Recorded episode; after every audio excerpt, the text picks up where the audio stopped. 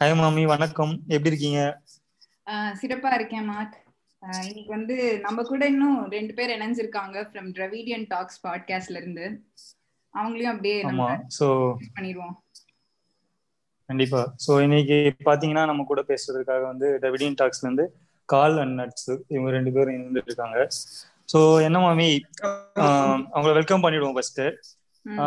வணக்கம் call and nuts, எப்படி இருக்கீங்க? வணக்கம் மாமி. வணக்கம் மார்க், நல்லா இருக்கீங்களா? சிறப்பா இருக்கும். நீங்க எப்படி இருக்கீங்க? ஏதோ உங்க ஆசீர்வாதத்துல நல்லா இருக்கும் மாமி. ஆசீர்வாதத்துல இன்னைக்கும் நல்லா தான்ப்பா இருப்பீங்க. ஆமா. சோ உங்க பாட்காஸ்ட் எல்லாம் கேட்டுட்டு இருந்தோம் நட்சன் கால், ரொம்பவே நல்லா இருந்துச்சு. சோ உங்க கூட கொலாபரேட் பண்றதுக்கு நாங்க ரொம்ப ஆர்வமா இருக்கோம். சரி, அத சொல்லிட்டு நம்ம இன்னைக்கு வந்து எதை பத்தி பேச போறோம் அப்படின்றதையும் வந்து பாத்துடலாம். சொல்லுங்க. உங்களோட எதிரி மாணிக் பாஷா வந்து பாலிடிக்ஸ்ல இறங்கியிருக்காராமே, சின்ன பையங்க, என்ன பண்றதுன்னு அதனாலதான் பாட்காஸ்ட்ல இறங்கி இருக்காரு. ஆமா ஆமா, அந்த கொடுமை எல்லாம் அது என்னன்னு பாத்தீங்கன்னா, நமக்கு வந்து கருத்து சொல்றது வரும், அவருக்கு வந்து எது சொல்லவும் வராது. ரொம்ப நாளா வந்து இந்த வந்துடுறேன் அந்த சொல்லிட்டுதான். பிஜேபிக்காரங்க எழுதின ஸ்கிரிப்ட் எல்லாம் நல்லா சொல்லிட்டு வந்து நீங்க ரொம்ப யோசிச்சு அவரை கொல்லணும்னு நினைக்கிறீங்க. இப்ப அவரே நான் செத்துக்கிறேன்னு சொல்லிட்டாரு, சரி ஜாலியா சாகட்டும், நம்ம வேலையை பார்க்கலாம் அப்படின்னு சொல்லிட்டு அதேதான் அவரு. அதான் நமக்கு ஒரு எதிரான ஒரு ஆளாவே இல்லைன்னு வச்சுக்கோங்களேன் இப்ப இருக்கிற பாலிடிக்ஸ் பொறுத்த வரைக்கும். சோ நம்ம அவரை எதிரியாவே கன்சிடர் பண்ண தேவையில்லை. அவருக்கு வந்து அவரும் ஒரு வாயும் தான் எதிரி, வேற ஒண்ணும் இல்ல. நச்சு இவர் மாகண்டியாவே நினைச்சு பேசிட்டு இருக்காரு நச்சு, பாவம். யாரோ ஆள் மனசுல பூந்து அப்படி சொல்லிட்டாங்க, இன்செப்ஷன் பண்ணிட்டாங்க. சோ நானும் அப்படியே கண்டினியூ பண்ணிக்கிறேன். நம்ம தலைவர் வந்து ஊருகா மாதிரி எப்பனாலும் நக்கி சாப்பிட்டுக்கலாம். இப்ப நம்ம டாபிக் உள்ள போலாம். இது என்னன்னா பாத்தீங்கன்னா, நமக்கு இந்த நிறைய மித்தாலஜிஸ் எல்லாம் வந்து எழுதி வச்சுட்டு போயிட்டாங்க. அப்போ அந்த காலத்துல பாத்தீங்கன்னா இந்த ராமாயணம், மகாபாரதம் நிறைய இருக்குது, சிலப்பதிகாரம். இதுல இருக்கிற வந்து எப்படி பெண்களை வந்து எப்படி பார்த்தாங்க, அவங்களை எப்படி போர்ட்ரே பண்ணியிருக்காங்க, அதை சுத்தி இப்ப நடக்கிற அரசியல்கள் அப்படின்றத பத்தி தான் வந்து இன்னைக்கு நம்ம பார்க்க போறோம். சோ முதல்ல எதை எடுக்கலாம் மாமி, ராமாயணமா மகாபாரதமா, எதுக்குள்ள ஃபர்ஸ்ட் போகலாம்? டைம் லைன் படியே போயிருவோம். முதல்ல வந்தது ராமாயணம் தானே, அதுக்கப்புறம் தான் மகாபாரதம் வருது. சோ நம்ம அதே டைம் லைன் வச்சுக்கிட்டு முதல்ல இந்த ராமாயணத்துல என்னென்ன மாதிரிலாம். அது போக இன்னைக்கு நம்ம ரெக்கார்ட் பண்ற நேரம் வந்து டிசம்பர் 6. சோ ராமர் பாபர் மசூதியில பிறந்தான்னு சொல்லிட்டு இன்னைக்குதான் வந்து டூர் போறக்காண்டி போய் அப்படியே லேசா இடிச்சுட்டு வந்தாங்க. சோ நம்ம வந்து ராமாயணத்துல இருந்து ஆரம்பிக்கலாம். லேசா அப்படி லைட்டா அப்படி இடிச்சுட்டு மட்டும் வந்தாங்க. அது என்னன்னா பொல பொல பொல பொலன்னு விழுந்துருச்சு. இந்த பாபர் மசூதி இடிப்பு தினம் வந்து பாத்தீங்கன்னா நம்ம 1992 டிசம்பர் 6 வந்து நடந்துச்சு. சோ இதோடைய ஹிஸ்டரி ஃபர்ஸ்ட் நம்ம பாத்துக்கலாம். அதாவது இப்போ நம்ம இந்த மௌரியர்கள்னு சொல்லப்படுறாங்கல்ல, அவங்களுக்கு அப்புறம் வந்து பாத்தீங்கன்னா இந்த முகல்ஸ் தான் வந்து ஒரு நிலையான ஆட்சி பண்ணிட்டு இருந்தாங்க அப்படின்னு வந்து சொல்லிட்டு இருப்பாங்க. அவங்களுக்கு முன்னாடியும் வந்து இஸ்லாம் வந்து இந்தியாவுக்குள்ள வந்துருச்சு அப்படின்றது வந்து சொல்லுவாங்க. ஸோ எத்தனையோ சுல்தான்கள் வந்திருந்தாங்க. ஆனா வந்து நம்ம இந்திய நிலப்பரப்புல வந்து பாத்தீங்கன்னா இந்த கலாச்சாரம், பண்பாடு, அப்புறம் இந்த இனம், மொழி இதெல்லாம் தாண்டி அரசாட்சியில வந்து ஒரு பெருசா ஒரு தாக்கத்தை ஏற்படுத்தினவர் அப்படின்னு பார்த்தோன்னா வந்து பாபரை வந்து சொல்லுவாங்க. பாபர் தான் வந்து என்ன பண்ணாருன்னா, இந்த பானிபட் போர்ல வந்து வென்று முகலாய ஆட்சி வந்து இங்க நிறுவனாங்க. அவரு வந்து கட்டினதுதான் வந்து இந்த அவர் போட்ட விதை தான் வந்து இந்த பாபர் மசூதி அப்படின்றதையும் வந்து சொல்லுவாங்க. இல்ல துளுக்கணுங்கள்ட்ட எவ்வளவு காசு வாங்கினீங்க அப்படின்னு நான் கேட்க மாட்டேன், சங்கிங்க கேட்பாங்க. ஆமா, சங்கிங்க கேட்பாங்கதான். நம்ம பேச முடியாது. நான் வந்து அவங்க ஸ்லோகத்தோட எடுத்து டிரான்ஸ்லேட் பண்ணி காமிக்க போறேன். இந்த மாதிரி ஏதாவது கேவலமா கேட்பாங்க அப்படின்னா நம்ம அவங்களுக்கு வருவோம். ஸ்லோகமே கேவலமா தானே இருக்கும். அதான் காமிக்க போறாங்க.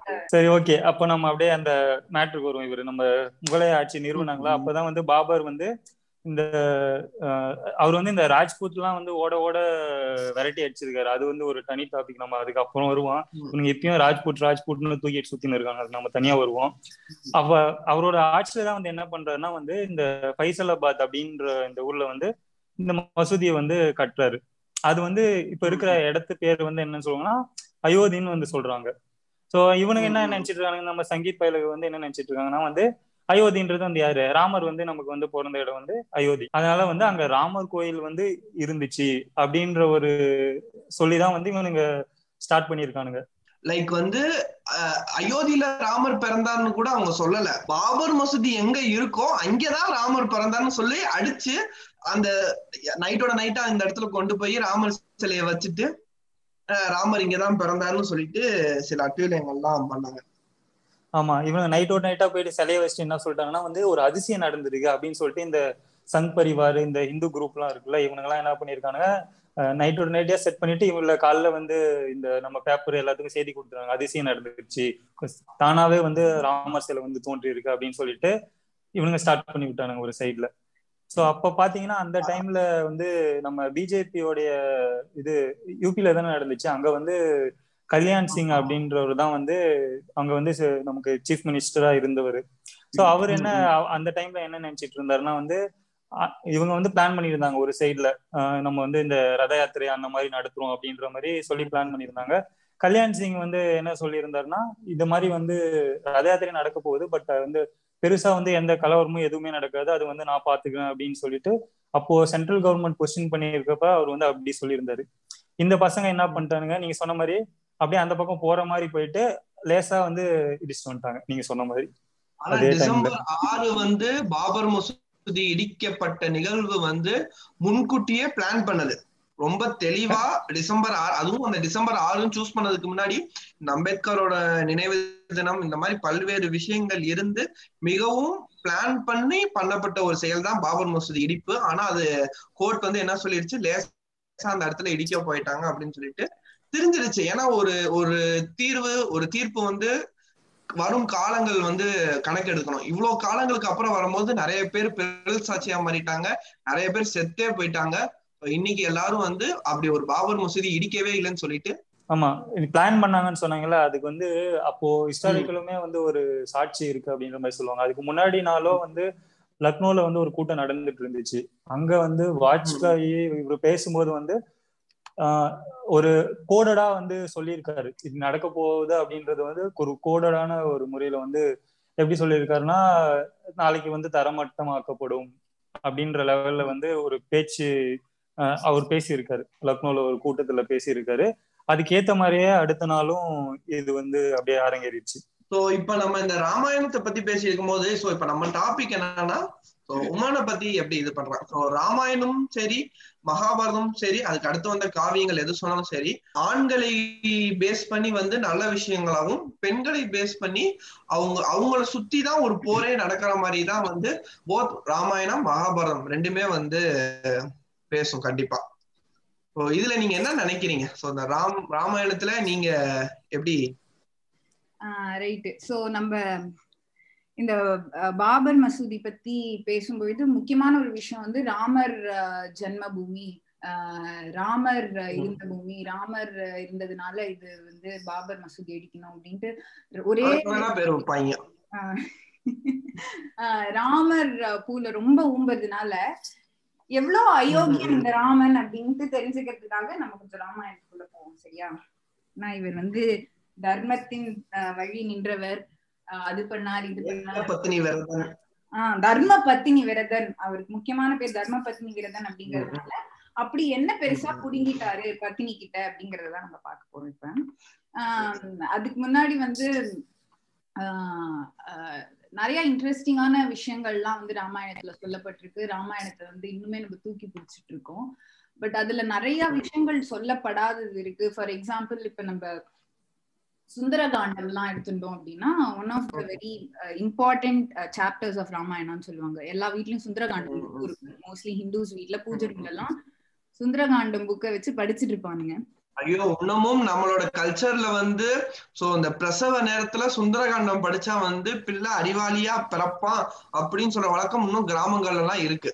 என்ன கொடுமை நச்சு, நான் வந்து அத போட்டிருந்தா பிறந்துக்கவே மாட்டான்.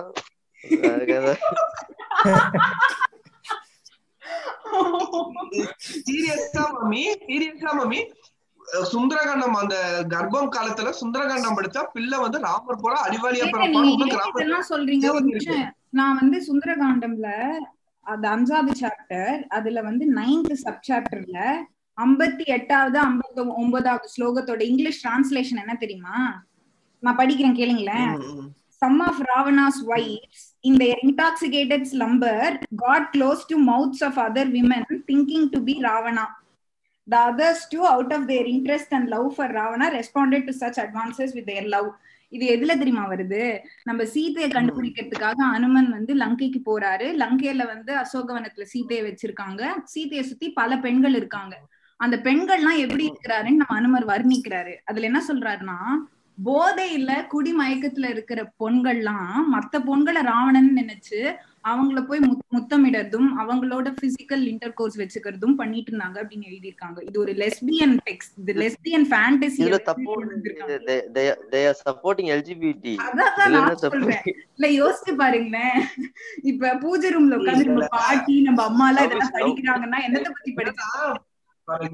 இல்ல இதுல என்னன்னா, லைக் ஹனுமன் வந்து அவர் வந்து ஒரு பிரம்மச்சாரி, நீங்க வந்து ஒரு இதை கூட நம்ம அளவுக்கு வந்து ஏத்துக்க முடியாது. இருந்தாலும் இதை ஒரு ஓகேன்னு சொல்லும் போது, இப்ப இப்ப நம்ம வந்து நம்மளோட ஒய்ஃப ஒரு இடத்துல காணான்னு சொல்லிட்டு அவரை வந்து தேட சொல்ல போறோம். அப்ப நம்ம என்ன சொல்லுவோம்? இந்த மாதிரி வந்து வெள்ளையா இருப்பா, கொஞ்சம் குட்டையா இருப்பா அப்படின்னு வந்து சொல்லாம அவளோட பாடி அப்பியரன்ஸ் எப்படி சில இதெல்லாம் எப்படி இருக்கு சொல்லிட்டு எக்ஸ்பிளைன் பண்றதெல்லாம் வந்து ஒரு ஒரு லெவலே சேர்க்க முடியாத ஒரு இதா இருக்கும். அதான் இல்ல எனக்கு என்னன்னா, நம்ம பாட்டியில நம்ம இல்ல நச்சு அவங்களோட ஃப்ரெண்ட்ஷிப் எவ்வளவு க்ளோஸ் ஆகுன்னு நீங்க இதை நினைச்சு பெருமைப்படணும் நச்சு. ஏதா தப்பா பாக்கணும்?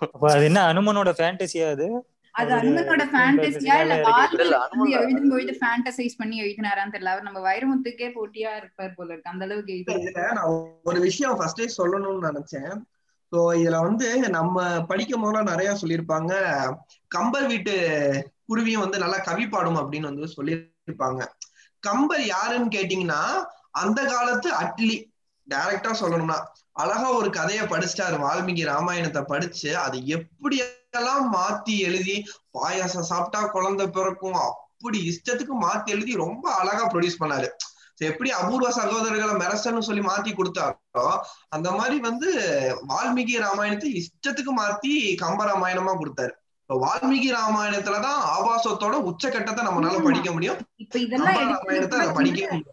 இல்ல இப்ப இதெல்லாம் நான் எடுத்ததெல்லாம் கூட கம்பராமாயணத்துல இல்ல, நம்ம கம்பராமாயணத்துல இருந்து எடுத்தோம்னா உடனே வந்துருவானுங்க இந்த சங்கிகள்லாம். உனக்கு சான்ஸ்கிரிட் தெரியுமா? கம்பர் வந்து தப்பா டிரான்ஸ்லேட் பண்ணிருக்காரு தெரியுமா? சான்ஸ்கிரிட் பண்டிதரே இல்லாம நீ எதுக்கு இதெல்லாம் எடுக்கிறேன்னு வந்துருவானுங்கன்னு சொல்லிட்டு நம்ம ஒரிஜினல் வெர்ஷன்ல இருந்துதான் எடுத்து பேசிட்டு இருக்கோம்.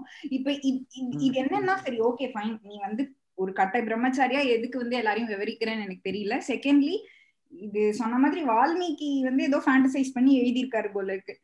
ஆனா நினைச்சு பாருங்க, இது நம்ம வீட்டு பொம்பளைங்க எல்லாம் பூஜை நம்மள உட்காந்து ஸ்லோகான்னு நினைச்சிட்டு படிப்பாங்க. ஆக்சுவலி அவங்க எதை சொல்லிட்டு இருப்பாங்கன்னு கொஞ்சம் யோசிச்சு பாருங்களேன். 6 மணி ஆனா விலைக்கு ஏத்திட்டு ராவணர்களோட மனைவிகள் ஒருத்தரை ஒருத்தர் முத்தமிட்டு ஒருத்தரை ஒருத்தர் உடலுறவு கொண்டிருந்தார்கள்ன்றதான் நம்ம ஜபிச்சுட்டு இருக்கோம் கோவில்லையும் பூஜை ரூம்லயும்.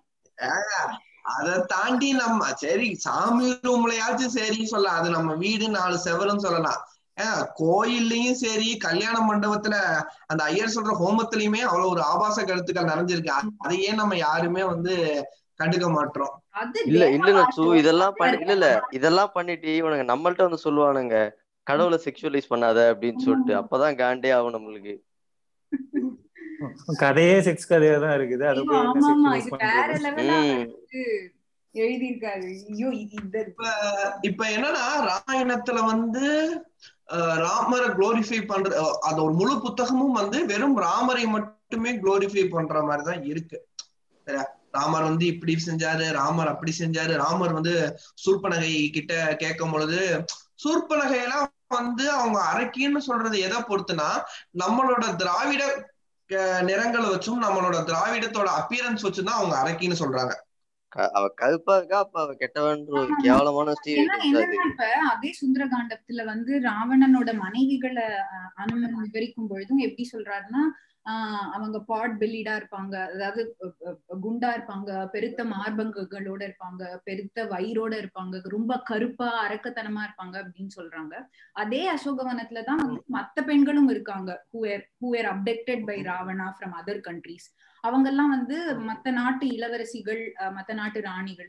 அவங்க எல்லாம் எவ்வளவு அழகா இருந்தாங்க, தாமரை போன்ற கண்களோட இருந்தாங்க, முத்து போன்ற பற்களோட இருந்தாங்கன்ட்டு ஹனுமன் விவரிக்கிற மாதிரி அந்த வால்மீகி ராமாயணத்துல எழுதியிருக்கு. இது இது வந்து ஒரு என்ன சொல்றது, ஒரு கலர் ரேசிஸ் டிஸ்கிரிமினேஷனோட உச்சகட்டம் இது. நீங்க மனுவெல்லாம் அடுத்து வந்தது, அதுக்கு முன்னாடியே இவங்கெல்லாம் வேற லெவலுக்கு. இதுல என்னன்னா நம்ம இப்ப வந்து சூர்பனகை ராமன் மேல ஆசைப்பட்டது தப்புனா, ராமன் லக்ஷ்மணனோடையும் ஹனுமனோடையும் சீதையை பத்தி சொன்னதும் தப்புதான். ஆனா இந்த இடத்துல சூர்பனகை மட்டும்தான் தப்பாக்கப்படுறார், ராமன் கடவுளாக்கப்படுறார். ஏன்னா அவர் மேல் ஜாதியோய் நீங்க பேசுறேன், அவர் சொன்னா கரெக்டா தான் இருக்கும். மேல் ஜாதி இல்ல, அவர் கடவுளே அவர்தான். ஆமா, இது போதாதுன்னு இந்த புண்டாம அதோட நிறுத்தினானா இல்ல, இந்த சுந்தரகாண்டம் கழிச்சு ஒண்ணு வரும், யுத்த காண்டம்னு சொல்லிட்டு அதுலதான் நம்ம ராமனும் ராவணனும் சண்டை போட்டு சீதைய மீட்டிட்டு வந்துருவானுங்க. அதுல இந்த ராமன் என்ன பண்றாருன்னா, எல்லாரும் இருக்காங்க இந்த ராமனுக்கு ஹெல்ப் பண்ணவங்க, இந்த வானர கூட்டம், விபீஷணன், அப்புறம் மற்றும் பலர்லாம். சீதைய பாலத்தை கட்டுறதுக்காக மாடல் எல்லாம் போட்டு கொடுத்தாருல,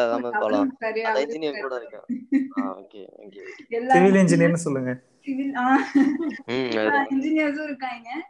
எல்லாரும் முன்னாடி சீதை கிட்ட ராமர் ஒரு சில புனிதமான விஷயங்களை சொல்றாரு. அதோட நான் இருக்கிறது அப்படியே படிச்சிருக்கேன். இது it is taken from Valmiki Ramayan .net அப்படின்னு சொல்லிட்டு ஒரு சைட் இருக்கு. இதுல கிளியரா ஒரு ஸ்லோகத்துக்கும் அந்த ஈச் வேர்டோட டிரான்ஸ்லேஷனோட இங்கிலீஷ் டிரான்ஸ்லேஷன் கொடுத்துருக்கு. இதை கேட்டுட்டு யாராவது என்கிட்ட நீ ஒரு ஆன்டி ஹிந்து ஆன்டி இண்டியன், உனக்கு சமஸ்கிருதம் தெரியாது அப்படின்னு சொல்லிட்டு வந்தீங்கன்னா இந்த லிங்க்கை நான் அனுப்புறேன், பொச்சை சாத்திட்டு போயிடுங்க, தேவையில்லாம என்கிட்ட எதுவும் கேட்காதீங்க எப்படி நீங்க சொல்லலாம் அப்படின்ட்டு. பிரியாணி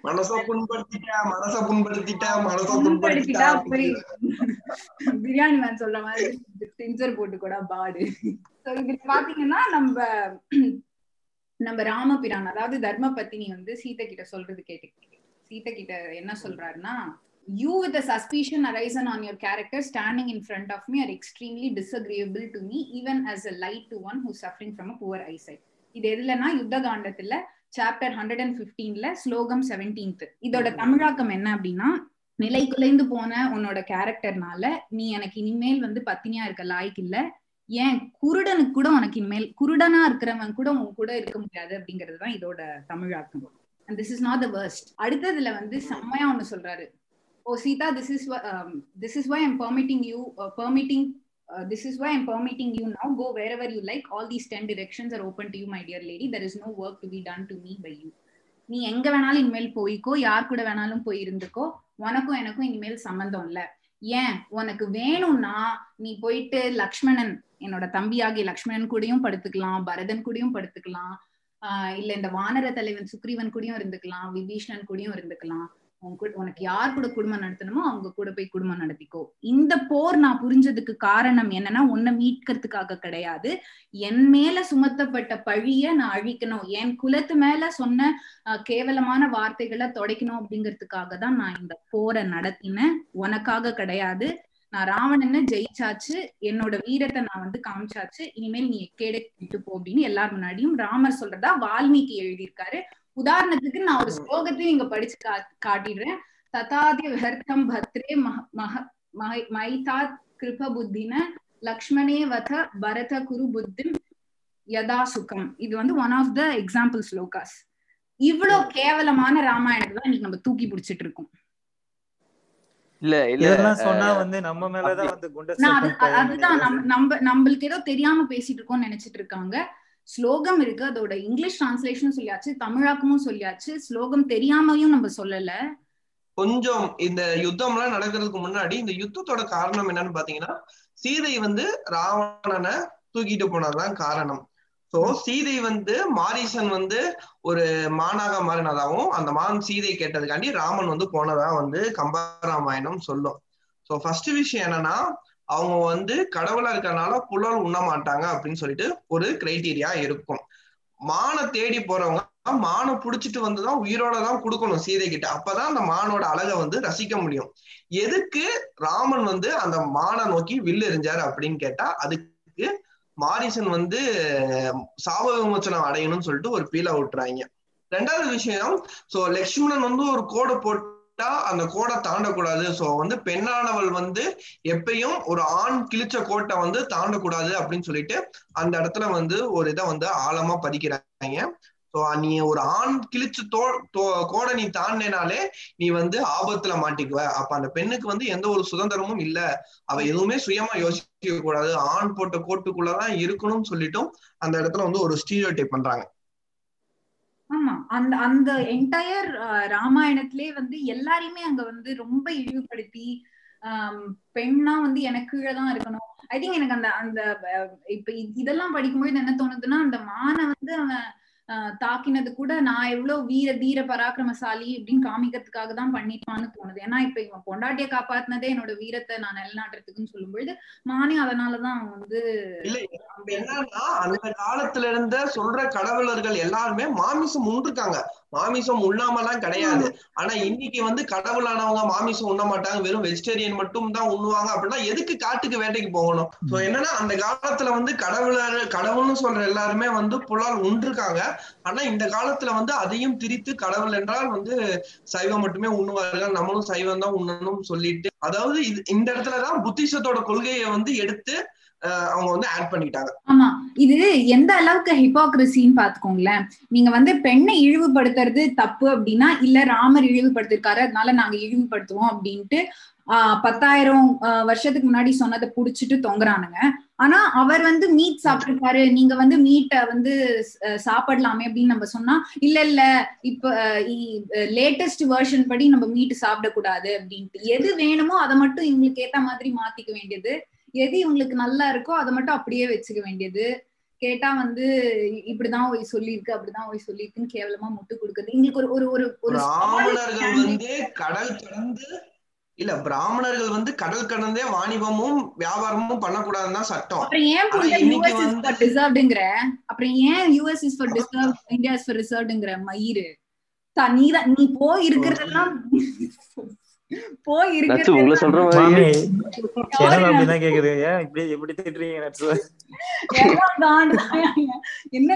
ஒன்ன சொல்ற மாதிரி கால் நடுவுல. ஐயோ நான் சொல்லல ஜி. இல்ல அப்படிலாம் இல்ல.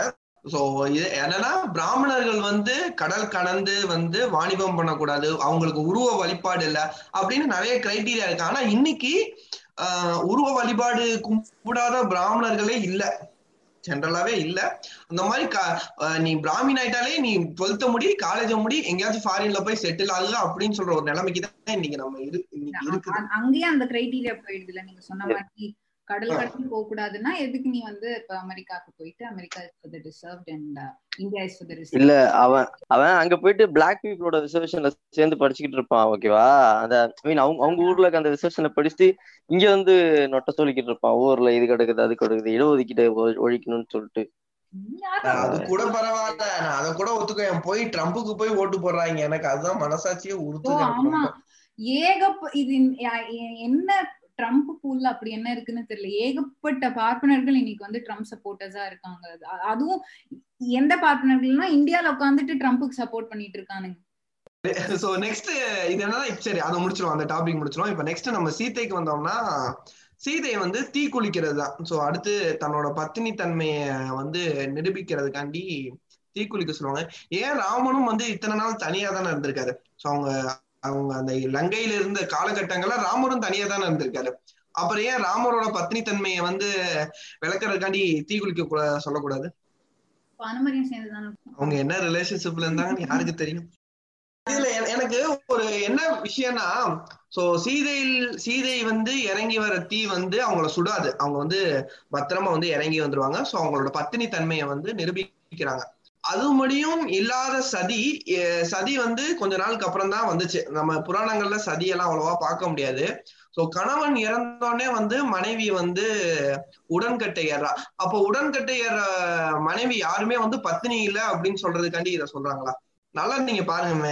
சோ அந்த தீ மட்டும் சுடாது, ஆனா இங்க உடன்கட்டை ஏறவங்க மட்டும் உள்ள போனோன்னு எரிஞ்சு சாம்பல் ஆயிடுறாங்க. அது வந்து the belief associated with சதி என்னன்னா, இதுக்கு மேல ஒரு ஹியூமனா உனக்கு இந்த உலகத்துல வேலை கிடையாது, உன் புருஷன் போயிட்டான், உன்னோட உடலுக்கு இனிமேல் இந்த உடல் இந்த மண்ணுக்கு பிரயோஜனப்படாது அதனால நீயும் அவன் கூடயே செத்துரு அப்படிங்கறதுதான் பிலீஃப் அசோசியேட்டட் வித் சத்தி. அது வந்து வேற லெவல்ல. அது அதான் இல்ல, இது என்னன்னா நம்ம நெக்ஸ்ட் இது பேசும்போது லைக் மகாபாரதம் பேசும்போது கடைசி அபிமன்யோட வைஃப் அபிமன்யு செத்துருவாரு, ஆனா உத்தரா வந்து உடன்கட்டை ஏற மாட்டாங்க. நீங்க நல்லா பாருங்க, எந்த ராமாயணம் அதாவது கண்ணகியில கூட வந்து கோவலன் இறந்த உடனே வந்து கண்ணகி வந்து சாரி பாண்டியன் மன்னன் இறந்தோடனே அவரோட மனைவியும் வந்து இறந்துருவாங்க.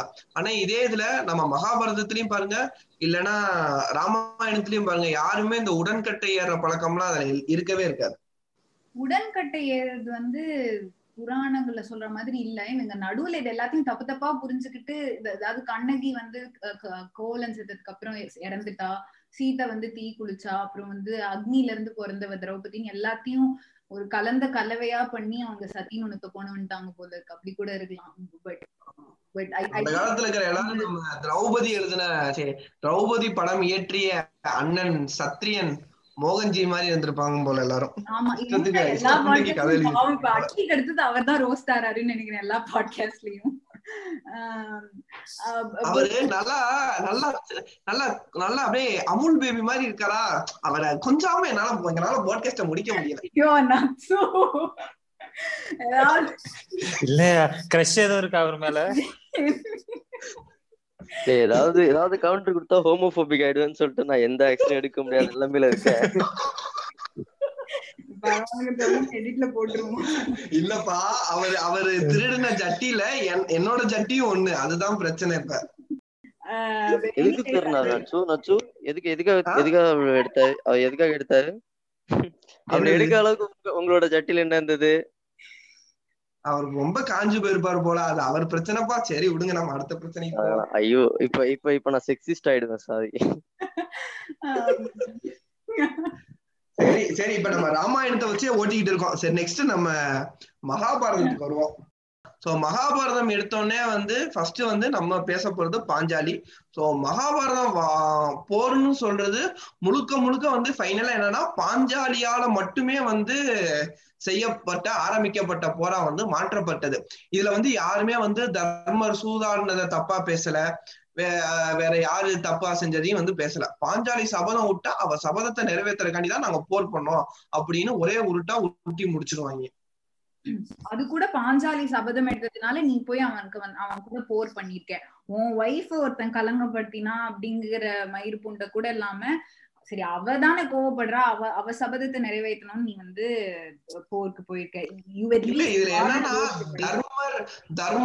தர்மர் வந்து தர்மம் மட்டும்தான் பண்ணுவாரு. ஒரு கதையெல்லாம் இருக்கு. தர்மர் வந்து அந்த சேரட் இருக்கும்ல, குதிரை வண்டியில போகும்போது அந்த குதிரை வண்டியோட 4 சக்கரங்களும் வந்து தரையில படாதான், அந்த தரையில இருந்து 1 இன்ச் மேலதான் இருக்குமா.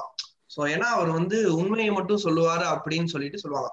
இல்ல இத எப்படி தெரியுமா உருட்டுனா, நான் வந்து இப்படிதான் லிட்டரலா சர்ச் பண்ணேன், how is gambling justified in Mahabharata ante. The educated sanghisnu irpanugalla kora la indha madri answers indha madri questions kala answer panuvanunga. Kora la pathina yegapatta educated sanghis irpanunga, avanunga sanghiya irunda educated ah irukka mudiyado, sorry. So indha sanghis kudukra urut enna andha dwapara yugathula vandu gambling vandu adharmam kedaiyadu, dharmam dhaan. ஒருத்தர் உங்களை சூதாட்டத்துக்கு கூப்பிடுறாங்கன்னா நீங்க அந்த இன்விடேஷனை decline பண்ணாதான் நீங்க அதர்மத்தின் போறீங்க அப்படின்னு அர்த்தம். நீங்க அதை ஏத்துக்கிட்டு விளையாடிதான் ஆகணும்னால நம்ம தர்மராஜா வந்து தர்மத்தின் படிதான் நின்னு சூதாடி தன்னோட ஆக்சுவலா மனு வந்து சோ மனு வந்து இது ரெண்டுத்துக்குமே முன்னாடி ஏற்றப்பட்டதுதான் சொல்லுவாங்க. ஏன்னா மனுலதான் யுகங்களோட பிரிவு, நேரங்களோட பிரிவுன்னு எல்லாமே ஆரம்பிக்கும். அப்ப நம்ம வந்து உலகில தோன்ற முதல் மனிதன் தான் மனுன்னு சொல்றதுதான் மனு தர்மம். மனு தர்மத்துல என்ன சொல்லியிருக்காங்கன்னா சூதாடுறது மது குடிப்பதெல்லாம் தப்புன்னு தான் போட்டிருக்காங்க. அப்ப எப்படி தர்மன் பண்ணதை வந்து அவங்க வந்து வக்காலத்து வாங்க முடியும்னு தெரியல. மனுவுக்கும் வியாசருக்கும் ஏதாவது பிரச்சனையா இருந்திருக்குங்க, அதனால அவர் சொன்னது தப்புன்னு இவர் வந்து நியாயப்படுத்த ட்ரை பண்ணிருப்பாரு. யாருக்கு தெரியும்? இல்ல இந்த விஷயத்துல ஃபுல்லா வந்து நிறைய நிறைய தப்பு செஞ்சிருப்பாரு. ஆனா அவர் எப்படி வந்து தர்மர் தர்மர்னே கடைசி முடி கொண்டு வந்தாங்கன்னு ஒரு புரிதலே இல்ல. நீங்க அந்த லாஜிக் எல்லாம் பார்க்க கூடாதுங்க. என்னங்க அந்த லாஜிக் எல்லாம் பார்த்தா இவங்களோட ஹோல் எக்ஸிஸ்டன்ஸோட பிலீஃபே கொலாப்ஸ் ஆயிடும்ல. அதனாலதான் அவங்க அந்த இக்னரன்ஸ்ங்கிற போர்வைக்குள்ளேயே இருக்காங்க. இன்னொன்னு என்னன்னா, நீங்க இந்த ஸ்லோகத்தெல்லாம் நீங்க தெரிஞ்சுக்கிட்டீங்க, இந்த ஸ்லோகத்தோட மீனிங்ஸ் எல்லாம் உங்களுக்கு தெரிஞ்சிருச்சு அப்படின்னா, இவங்க உருட்டுற உருட்டெல்லாம் மகாபெரிய உருட்டுன்னு தெரிஞ்சிருமோன்ற பயத்துல தான் இவனுக்கு மத்தவனுக்கு யாருமே அர்ச்சகரெல்லாம் உள்ள விடுறது இல்லைன்னு நான் நினைக்கிறேன். இந்த கிளென்லினஸ் அதெல்லாம் தாண்டி இந்த ஸ்லோகத்தெல்லாம் படிக்கிறது ஒரு பெரிய விஷயம் இல்ல. கஷ்டமான லாங்குவேஜ் தமிழே உங்களாலையும் என்னாலையும் பேச முடியும் பொழுது சமஸ்கிருதத்தை எல்லாம் 2 வாட்டி மனப்பாடம் பண்ணா ஸ்லோகத்தெல்லாம் சொல்லிடலாம். அது ஒரு பெரிய வித்தையே கிடையாது. ஆனா மயிறு பூண்ட நான் எதுக்கு படிக்கணும்ன்ற திமிர்ல நம்ம இருக்கோம், which is fine. எனக்கு கேட்டா which is absolutely correct. But இதெல்லாம் படிச்சா இந்த கேவலமான அழுக்கெல்லாம் நமக்கு தெரிஞ்சிருமோன்ற பயத்திலேயே அவங்க பார்ப்பான் தான் அர்ச்சகரா இருக்கணும், பார்ப்பான் தான் அர்ச்சகரா இருக்கணும்னு சொல்லிட்டு திரியலாம் போல இருக்கு. அவ்வளவு அழுக்கு இருக்கு இதுல எல்லாம். கண்டிப்பா கண்டிப்பா. திருவாசகம், அப்புறம் திருப்பாவை பாடுறது கூட கோயில்ல அலோவ் பண்றாங்க. பெருமாள் கோயில்ல தேவாரம் பாடுறதுக்கு எல்லாம் ஒத்துக்க மாட்டாங்க. இந்த தேவாரம் திருவாசகம் எல்லாம் கோயிலுக்குள்ள, நம்ம சிவன் கோயிலுக்குள்ளே இந்த தேவாரம் திருவாசகம் எல்லாம் பாடுறது கிடையாது. இப்ப என்னன்னா, தமிழ்ல அர்ச்சனை செய்யப்படும்னு சொல்லிட்டு போர்டு வேணா தொங்குது. நம்ம எக்ஸ்ட்ரா ஐயருக்கு 100 ரூபாயோ 10 ரூபாயோ 20 ரூபாயோ கொடுத்து எனக்கு தமிழ்ல அர்ச்சனை பண்ணுங்கன்னு சொன்னாதான் அவர் கோயிலுக்குள்ள போய் தமிழ்ல அர்ச்சனை பண்றாரு. காசு கொடுத்தாதான் கருவறைக்குள்ள தமிழே ஒலிக்குது. இப்ப பார்ப்பனர்கள் இல்லாதவெல்லாம் எப்ப உள்ள போய் இது பண்றதுன்னு தெரியல. இப்போ ஒரு டவுட், சமஸ்கிருதம்னா இந்த லெஸ்பியன் செக்ஸ் எல்லாம் நமக்கு புரியாது, தமிழ்ல சொன்னா அப்புறம் எப்படி அவங்க மந்திரம் ஓதுவாங்க? பிரச்சனை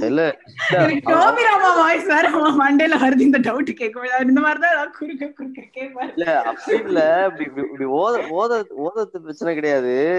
ஓதும் போது அவங்க வெளியே அர்ச்சனை பண்ண வந்தவங்க என்ன யோசிச்சு பாருங்க. இல்ல நீ ஓதிக்கிட்டே இருக்க, நான் பக்கத்துல போயிட்டு ஓத்துட்டு வந்துடுறேன் அப்படின்னு. இப்ப அடுத்து என்னன்னா, அந்த பாஞ்சாலிய ஒரு பத்தினியின் சிகரமா காமிச்சாலும் அடிக்கடி சொல்றது 5 புருஷனுக்கு கட்டினாலும் பத்தினி, 5 புருஷனுக்கு கட்டினாலும் பத்தினி. இதுல என்னன்னா, நான் இதுல உமன் ஆப்ஜெக்டிவ் ஒரு இதெல்லாம் படுத்தல. ஏன் இவங்களோட ஸ்டாண்டர்ட் சீத்தைக்கு ஒரு மாதிரியும் பாஞ்சாலிக்கு ஒரு மாதிரியும் ஏன் அவங்க இஷ்டத்துக்குன்னு மாத்திக்கிறாங்கன்னு தெரியல.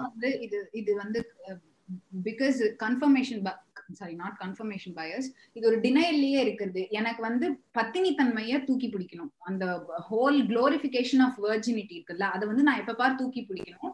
அதுக்கு என்னென்ன மாதிரிலாம் டிஃப்ரெண்டா என்னால ஊம்ப முடியுமோ அந்த மாதிரிலாம் நான் டிஃப்ரெண்டா ஊம்புறேன். சீத்தை ஏன் பத்தினா, அவ ஒரு கணவனோட இருந்தா தீ குளிச்சா அதனால பத்தினி. பாஞ்சாலி ஏன் பத்தினா, அவன் 5 பேரோடையும் இருந்தா 5 பேருக்கும் உண்மையா இருந்தா அதனால அவ பத்தினி. சோ நீ என்ன பண்ணாலும் நான் கடைசியில அவ பத்தினி அப்படிங்கிற ஒரு போர்வைக்குள்ள நான் அவளை எப்படியாவது அவளை நான் பிக்ஸ் பண்ணிடுவேன் அப்படின்னு பண்ணிட்டு பண்றது. எனக்கு இந்த பத்தினின்ற வார்த்தைக்குள்ளே நான் அதை என்னால அதை ஏத்துக்கவே முடியலன்னு தான் நான் சொல்லுவேன். அதை எப்படி பொண்ணுகிட்ட போய் நம்ம வைக்க முடியும்? நீ பத்தினா இப்படிலாம் இருக்கணும் இல்லைன்னா, அதாவது இப்ப பத்தினி இல்லைன்னா இவ என்ன சொல்றான், அவளை தேவையான தானே சொல்றான், சிம்பிளா தானே அது இல்லைன்னா இதானே சொல்றான் அவன். அப்படின்றப்ப எனக்கு அந்த வார்த்தைக்குள்ளேயே என்னால அதை ஏத்துக்கவே முடியலன்னு தான் நான் சொல்லுவேன். அந்த இதே என்னால அது தப்பு தான். கரெக்ட். அதுவும் அவங்க சொல்ற அந்த the whole definition of பத்தினி அப்படிங்கிறது it's not even about இது நீ வெர்ஜினா இருந்துட்டா மட்டும் பத்தினி எல்லாம் ஒத்துக்க மாட்டாங்க. நீ எப்ப பாரு கணவனுக்கு சேவை பண்றவளா இருக்கணும், கணவன் சொல்லி தட்டாதவளா இருக்கணும், நம்ம பிகில் பட காயத்ரி மாதிரி இருக்கணுமா? ஆமா, எக்ஸாக்ட்லி. அவனா பாவப்பட்டு விட்டாதான் நீ மேட்ச்ல போய் விளையாடணும். அப்படியே விடும்போது உன்னை விட்டுட்டுதான் அவன் மேட்சுக்கும் விடுவான். அது தனிக்காத அவன் விளையாட போலான்னு பார்த்தா அவளை வேற இது பிரெக்னன்ட் ஆகி விட்டுருவான். இவன் விளையாடிடுவான் நைட்டா கடைசியா ஒரு நாள் have fun, it doesn't affect you அப்படின்னு போயிடுவான். அது விட்டா விளையாட கூப்பிடுற உன்னை எப்படி நான் விளையாட போறேன் பாருன்னு எனக்கு தெரிஞ்சு அதுக்கு பின்னாடி ஏதோ ஒரு சீன் நடந்திருக்கு. அதை நமக்கு அட்லி காமிக்கல. அப்படின்னு சொல்லிடுவாங்க. ஆனா மாமனார் சொல்லுவாரு, பொண்ணு மாட்டு பொண்ணு கோல் போடுறது கூட பையன் கோல் போட்டான் போல அப்படின்னு சொல்லிடுவாரு. சுதர்ஷன் தானே, நம்ம சுதர்ஷன் தான் வேலையை பார்த்துட்டாரு. இதுல என்னன்னா, அவர் விஜய் சொல்லுவாரு, ஒவ்வொரு ஆண்களுக்கு பின்னாடி பெண்கள் இருக்கிற மாதிரி ஒவ்வொரு பெண்களுக்கு பின்னாடி ஆண்கள். ஏன் ஒருத்தன் முயற்சி பண்ணா அவனுக்கு இல்ல எப்பயுமே சரி, யாருனாலும் ஒருத்தன் கஷ்டப்பட்டு முயற்சி செஞ்சு முன்னாடி வரான், அவனுக்கு அது கிரெடிட்டே கொடுக்க மாட்டாங்க. இங்க நம்ம பூமர்ஸா இருந்தா எல்லாம் பண்ணிட்டு எல்லாம் கடவுள் தான்ப்பா அப்படின்னு அவங்க கொடுத்துருவாங்க. இங்க என்னன்னா வெற்றிக்கு பின்னாடி பொண்ணு இருக்கு, இல்ல பொண்ணுக்கு முன்னாடி ஆண் இருக்கு, எதுக்கு இன்னொருத்தவங்களை குளோரிஃபை பண்ணிக்கிட்டே இருக்காங்கன்னு கடைசி வரையும் எனக்கு புரியல. ஆமா ஏங்க நீங்க வேற, நான் கஷ்டப்பட்டு நான் இப்போ ஒரு ரீசெண்டா ஒரு எக்ஸாம் கிளியர் பண்ண, அதுக்கு என் வீட்டுல நான் வந்து கிளியர் பண்ணிட்டேன்னு சொன்னதுக்கு என் வீட்டுல என்ன தெரியுமா முதல் வார்த்தை சொன்னாங்க, மாமருக்கு ரிப்பேர்ல கிளியர் பண்ணிட்ட அப்படின்னா நான் அப்பதான் இதெல்லாம் வேற அடுத்த டேப்ல பாத்துட்டு இருக்கேன். எனக்கு அப்படியே கப கப கபன்னு எரியுது வயிறுல. அப்பனா ஆத்தாளுமா ஆயிட்டீங்க, அதனால வாயில எதுவும் வரமாட்டேங்குது அப்படின்னு சொல்லிட்டு நான் அமைதியா இருந்துட்டேன். ஏன்னா இது நிறைய பேரண்ட்ஸ் பண்ணுவாங்கப்பா, அவன் பிள்ளைங்க நல்லா கஷ்டப்பட்டு படிக்கும், கடைசியில கடவுள் அருளால நீ பாஸ் ஆயிட்டப்பா, அது பண்ணி பாஸ் ஆயிட்டப்பா, கடவுள் அருளால உனக்கு வேலை கிடைச்சிச்சுப்பா, ஃபெயில் ஆனா மட்டும் நம்ம படிக்கலன்றது. எக்ஸாக்ட்லி, ஏன் கடவுள் ஏன் என்ன பாஸ் ஆக்கல, ஏன் ஃபெயில் ஆக்கிட்டான் அவனை கேளுங்க. இல்ல இந்த ரீசெண்டா சிதம்பரத்துல லைட்ல மட்டும் மழை பெஞ்ச மாதிரி ஒரு மீம் வந்துச்சுல, நவகம் இருக்கா? அதுக்கப்புறம் இப்ப வெள்ளத்துல மூங்கிடுச்சேன், ஏன் ஓய் கடவுள் வந்து உங்க கோயில்ல மட்டும் மழை பெய்ய வச்சுட்டாரோ ஓய் அப்படின்னு கேட்டா பதில் சொல்ல பதில் இருக்காது. அதான் ஏதாவது ஒரு நல்ல விஷயம் நடந்துச்சுன்னா வந்து அது வந்து கடவுள் காரணம் அப்படின்னு சொல்லிடுறது, ஏதாவது இந்த மாதிரி பதில் சொல்ல முடியாத ஒரு விஷயம் நடந்துச்சுன்னா அதுக்கு வந்து வாய மூடிட்டு இருந்துருவாங்க, அப்ப வாயை திறக்க மாட்டாங்க. சரி, நம்ம வந்து இப்ப வடநாட்டு புராணங்களை வந்து ஏறி மிதிச்சிட்டோம். இப்ப வந்து நம்ம தென்னகத்து புராணம் அதுக்கு வருவோம். சிலப்பதிகாரம் மணிமேகலை. ஆமா, நம்ம பூம்புகார்ல ஆரம்பிச்ச சிலப்பதிகாரம். ஓகே, ஆமா, இதுல நம்ம கண்ணகி கேரக்டரைசேஷன் பாத்தீங்கன்னு வச்சுக்கோங்களேன், அவ வந்து அதே பத்தினி, அவளும் ஒரு பத்தினி அப்படின்றத வந்துதான் போர்ட்ரே பண்ணிருப்பாங்க.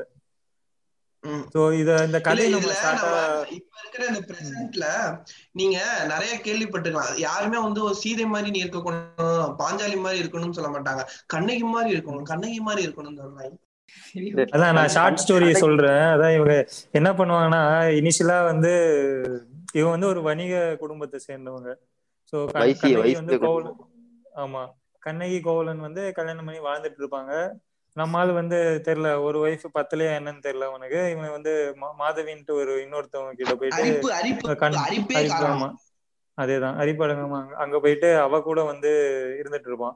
இருந்துட்டு அவ சொல்ற பேச்செல்லாம் கேட்டு இவனுடைய பிசினஸ் அது இது ஏதாவது லாஸ் ஆயிட்டு, அவ வந்து ஒரு ஏதோ ஒரு பாட்டு பாடுவான்னு நினைக்கிறான், அது வந்து அந்த பாட்டுல இவனை தான் கழுவி ஊத்துறா அப்படின்னு நினைச்சிட்டு இவன் கோச்சிக்கிட்டு பழையபடி நான் கண்ணகி கிட்டே இருந்துடுறேன் அப்படின்ட்டு கண்ணகியை தேடிட்டு வந்துடுவான்.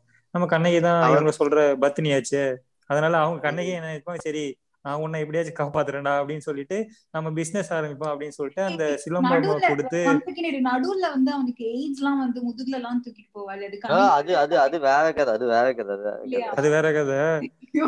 இதுல இதுல வந்து சிலம்பரம் தான் கொடுப்பா. வந்திருக்கும் கோவலனுக்கு ஏஜ் வந்திருக்கும், தலைவர் பலூன் போட்டுக்கிட்டாப்ல, அவ்வளவுதான். நீங்க சொல்லுங்க. ஆமா, அந்த காலத்துல பலூன் எங்க இருக்கு, மஞ்சத்தூள் போட்டுருப்பாங்க, மஞ்சத்தூள் மஞ்சப்படி மஞ்சத்தூள் போட்டுருந்தா மாதவிக்கு தான் ஏஜ் இருக்கும். நீங்க இல்ல பிக் தோல் யூஸ் பண்ணிருப்பாங்க.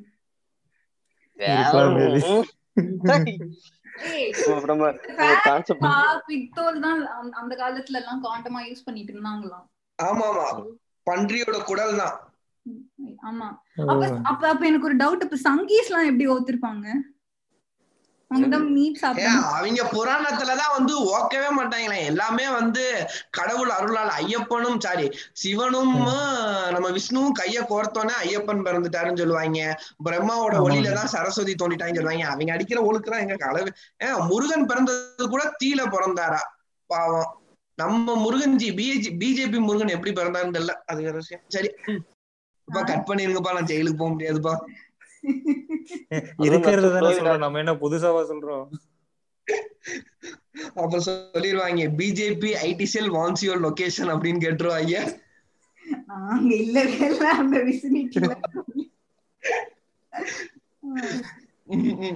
ஆமா, சரி பேக் டு கதை, எங்க விட்டோம்? அதான் இவங்க வந்து கண்ணகி மறுபடியும் வச்சு காப்பாத்தணும் அப்படின்னு சொல்லிட்டு பிசினஸ் ஆரம்பிக்கலாம் அப்படின்ட்டு சிலம்பத்தை கொடுத்து வாமா வாழலாம் அப்படின்ட்டு வித்துட்டு வான்னு சொல்லிருப்பான்.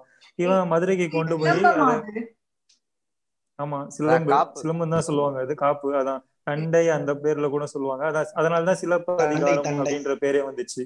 சிலம்பம் அப்ப இது இல்லையா, கத்தி சுத்தது இல்லையா, அது சிலம்பம். இது வந்து சிலம்புன்னு சொல்லுவாங்க. சிலம்பு பிளஸ் அதிகாரம் சிலம்பு தண்டம். தமிழையா அவரேதான், புளோரிடாவில இருந்து வந்துள்ள ஐயா. தமிழ் தெரியும். ஆமா, தமிழ் வளர்த்தவங்க. அதேதான், சங்கம் வச்சு வளர்த்தது. உங்க ஊரு தான் கண்டிப்பா. அதான் அங்கதான் போய் இந்த ஆளு என்ன பண்ணிருக்கான், விக்கிறதுக்கு போயிருக்கான். அந்த சிலம்பத்தை விற்கும் போது என்ன பண்ணிருக்கான், ஒரு பொற்கொள்ளன் பார்த்துட்டு இந்த மாதிரி நம்ம ராணியோடைய இதுதான் இவன் வந்து திருடி வைக்கிறான் அப்படின்றது போட்டு கொடுக்கவே, இவனை ராஜா கூட்ட என்ன பண்றாரு, நம்ம பிஜேபி மாதிரி ஓகே இவன் வந்து எதிரி, அதனால எந்த ஒரு எதுவுமே அவனுக்கு விசாரணை எதுவும் கிடையாது, நேரா அவனை போட்டு தள்ளுங்க அப்படின்ட்டு கோவலனை போட்டு தள்ளுவாங்க. ஸோ அப்புறம் நம்ம கண்ணகி வந்து சரி என்னதான் இவன் இன்னொருத்த கூட போயிருந்தாலும் நம்ம புருஷன் தான் அப்படின்ற ஒரு காரணத்துக்காக வந்து ஆமா அடிமையாச்சு, அந்த அடிமைத்தனத்தை மாறாம நடந்துக்கணும்னு சொல்லிட்டு இங்க வந்து முறையிடுவா. முறையிடுறதுக்காக வந்து என்ன பண்ணுவா, என்னுடைய சிலம்பம் அதுல பாத்தீங்கன்னா வந்து மாணிக்கம் இருக்கும், உங்க ராணி இதுல வந்து மாணிக்கமா இருக்கும், முத்துல இருக்கும் அப்படின்னு சொல்லிட்டு இவன் நம்ம மன்னன் முன்னாடியே போட்டு உடைச்சி காமிப்பா. அதை உடச்சவொடனே அதுல இருக்க மாணிக்கம் தெரிச்சு மன்னனோட வாயில அடிக்கும். வாயில அடிச்சோடனே ஐயோ நம்ம மிஸ்ஜட்ஜ் தப்பா ஜட்ஜ் பண்ணிட்டோமே அப்படின்ற இதை வந்து நம்ம இவரு வீராசாமி சாவாருல உட்காந்துட்டு அதே மாதிரி அதே இடத்துல வந்து உயிரை விட்டுருவாரு. ஆமா அவரு, ஆமா கிட்டத்தட்ட அதே மாதிரிதான் வச்சுக்கோங்களேன். அப்படியே வந்து உயிரை விட்டுருவாரு. பக்கத்துல இருந்த பார்த்த அவங்க ஒய்ஃப் இன்னொரு பத்தினி, அவங்களும் வந்து பக்கத்திலே சரிஞ்சு விழுந்துருவாங்க. சரி இதோட கண்ணகி என்ன என்ன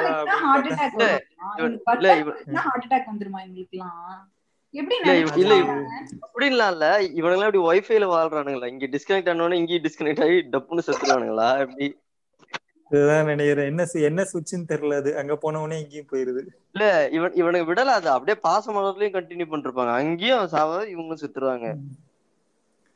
அது என்ன துக்கமா இருந்தாலும் சரி, அது அது எப்படின்னு தெரியல. இவன் கதை சுவாரஸ்யத்துக்காக அப்படி எதுனானுங்களா இல்லையான்னு தெரியல, அதை இன்னி வரைக்கும் ஃபாலோ பண்ணிட்டு தான் இருக்காங்க. உயிர் போறது பக்கத்துல பாட்டி சாவே இல்ல,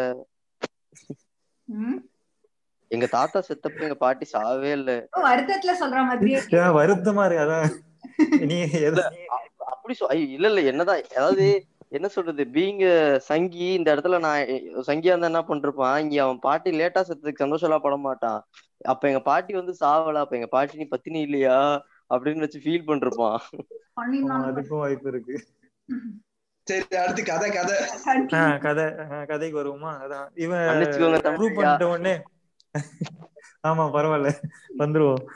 அதான் இவன் ப்ரூவ் பண்ணிட்டவனே என்னாகும், இவன் அங்கேயே விழுந்து செத்துட்டான். இவன் வேற ஒரு எக்ஸாம்பிள்லாம் சொல்ல முன்னாடி இந்த மாதிரி மனுநூதி சோழன்லாம் வாழ்ந்த ஊர்ல இருந்து வரவன் நான், என்னுடைய புருஷனுக்கு வந்து நீங்க வந்து இந்த மாதிரி அநியாயம் அழைச்சிட்டீங்களே அப்படின்ட்டு. அவன் மனுநூதி சோழன் அது ஒரு கான்செப்ட், மாடை வந்து தேரேத்தி கொண்டான்னு சொல்லிட்டு அவன் பையனே வந்து தேர் சக்கரத்துல வச்சு கொண்டுருவான். எல்லாம் சொல்லுவாங்க நீ யார்கிட்ட நின்று பேசிக்கிட்டு இருக்க இப்ப. அதேதான், மதுரை வீதிக்குள்ள எல்லாம் இறங்கி ஓட ஆரம்பிச்சிடுவா அவ. அந்த அந்த அவன் இறந்ததுக்கு அப்புறமே சரி என்ன ஆச்சுன்னு தெரியல, மென்டலா டிஸ்டர்ப் ஆயிட்டாங்களா என்னன்னு தெரியாது. பண்ணிட்டு நான் தான் பத்தினியாச்சு, இந்த மதுரையே எரியட்டும் அப்படின்ற மாதிரி ஒரு இதை வந்து சொல்லுவாங்க. டக்குனு எரிஞ்சுக்கிட்டு இருந்த கட்ட கண்ணகி எரிஞ்சு செத்துருவா. இல்ல இல்ல அப்படி இல்ல, கண்ணகி அதுக்கப்புறம் போய் இலங்கையை நோக்கி போனதா ஒரு கதை இருக்கும். சோ இலங்கையை நோக்கி போய் ஒரு மரத்துக்கீழ உட்கார்ந்து இருந்ததாகவும், அங்க இருந்து மேல கோவலன் வந்து ராக்கெட்ல வந்து கூட்டிட்டு போனதாகவும் ஒரு கதை வந்து சிலப்பதிகாரம் வந்து முடியும். ஏரோப்ளைன்னு சொல்லுங்க அது. அது எப்படின்னா அந்த காலத்திலே நம்ம ஆளுங்க விமானம் வச்சிருந்தானுங்களா சங்கிங்க. சோ அந்த விமானத்துல வந்து புஷ்ப விமானத்துல வந்து அந்த விமானம் நிறைய இடத்துல வந்து அதோட ரெஃபரன்ஸ் இல்ல. அந்த காலத்துல இப்ப எப்படி நம்ம மாறன் நெடுமாறன் வந்து பிளைட் கம்பெனி ஆரம்பிக்கணும்னு நினைச்சு யோசிச்சுட்டு போறோம், அந்த காலத்துல யாராச்சும் இந்த விமானம் கம்பெனி ஆரம்பிக்கணும்னு யோசிச்சுட்டு இருப்பாங்க போல. அதான் வந்து ராவணன் கடன் வாங்குவாரு, நம்ம இங்கிட்டு கோவலன் கடன் வாங்குவாரு. ஆனா பாவா ராமன் மட்டும்தான் கையில காசு இல்லாம சிவில் இன்ஜினியர் எல்லாம் கூப்பிட்டு பாலம் கட்டிட்டு இருந்தார். கேள்வி கேட்டேன், இல்ல எங்க வீட்டுல கேள்வி கேட்டேன், ஏமா ஹனுமன் தான் வந்து ராமர் தூக்கிட்டு போறான்ல, ஏன் ராமனையும் லட்சுமணையும் கூட்டிட்டு போகும்போது வானர படைகள்லாம் பறக்கிற தன்மை இருந்தா கூட்டிட்டு போகலாமா அப்படின்னு கேட்டா என்ன சொல்றாங்க, ஹனுமனுக்கு மட்டும்தான்ப்பா பறக்கிற தன்மை இருக்கும், மித்தவங்களுக்கு எல்லாம் பறக்கிறதுக்கு ஏன் அவர் தான். அவன் தான் மலையவே தூக்க வேணும், எல்லாரையும் தூக்கி மலையில போட்டு மொத்தமா தூக்கிட்டு போனான்ல. என்னதான் கடவுள்பா அப்படின்னு சொல்லிடுவான். ஒரே டாபிக் எடுத்து அதையே பல செக்ஷனா பிரிச்சு பிரிச்சு ஒரு ஒரு எபிசோட்லயும் உருட்டிடுவோம். அந்த மாதிரி தான் அவங்க பண்ணிருக்காரு. எனக்கு இதுல ஒரு விஷயம் என்னன்னா, கண்ணகி வந்து அந்த சபைக்கு உள்ள வரும்பொழுது வந்து அங்க இருக்கிற காவலன் வந்து அரசன் கிட்ட வந்து முறையிடுவான். அவன் அந்த பேர எனக்கு ஞாபகம்ல, ஆனா அதோட இது என்னன்னா காளி போல தலையை விரிச்சு ரொம்ப கோபமா அகோரமா ஒருத்தி வந்து முன்னாடி நிக்கிறா அப்படின்னு வந்து சொல்லுவாங்க. இல்ல இதுல இந்த இதுல என்னன்னா, சோ கண்ணகி, அதாவது இப்ப நம்ம எல்லாரும் என்ன தெரியுமா சொல்லுவாங்க, பாருங்க மகாபாரதத்திலயும் ராமாயணத்திலயும் வந்து ஆண்களை மட்டும்தான் வந்து பெருசா பேசுனாங்க, பெண்களை யாருமே பெருசா பண்ணலாம். ஆனா நம்ம இதுல பாருங்க, அந்த காலத்துல அவ்வையார் கண்ணகி எல்லாம் இருந்திருக்காங்க, இதெல்லாம் இப்ப முடியுமா அப்படின்னு சொல்லிட்டு டிஃபரெண்டா முட்டு கொடுக்க வருவாங்க. இதுல என்னதான் வந்து கண்ணகியை வந்து முன்னிறுத்தி வந்து பேசினாலும் கடைசியில கண்ணகியும் வந்து ஒரு அடிமை மாதிரிதான் இந்த கதை ஃபுல்லாமே கொண்டு வருவாங்க.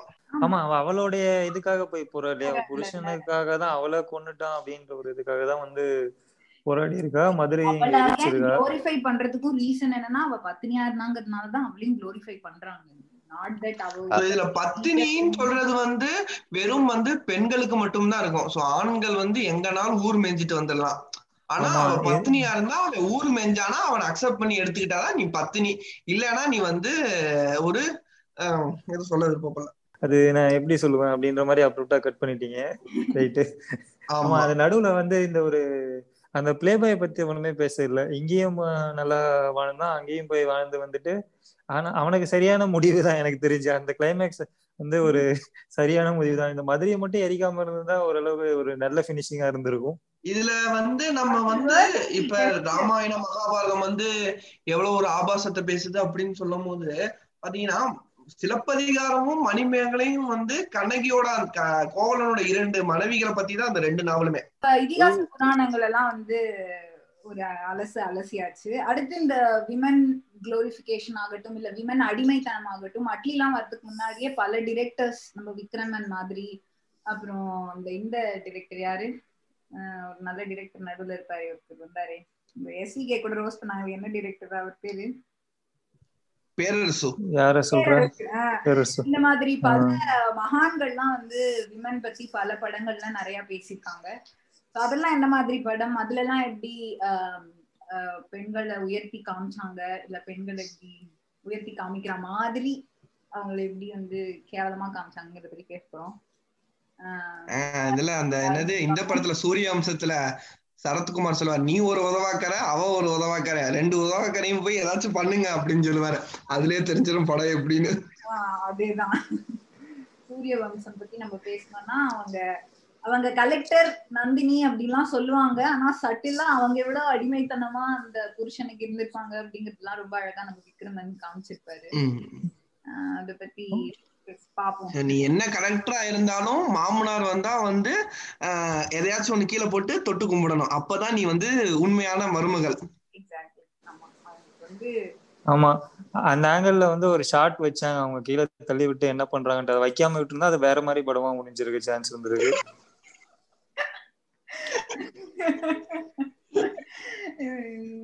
இல்ல இல்ல, வெளியே வந்துட்டு அவர் சொல்லுவார்ல, ஒரு ஊர் பெரியவர் சொல்லுவார்ல, பாரு மருமகனா இப்படி இருக்கணும்ட்டு, ஆனா அதே நீங்க சொல்ற மாதிரி எனக்கு சீன் வைக்கலன்னா அது வேற மாதிரி போயிருக்கும்.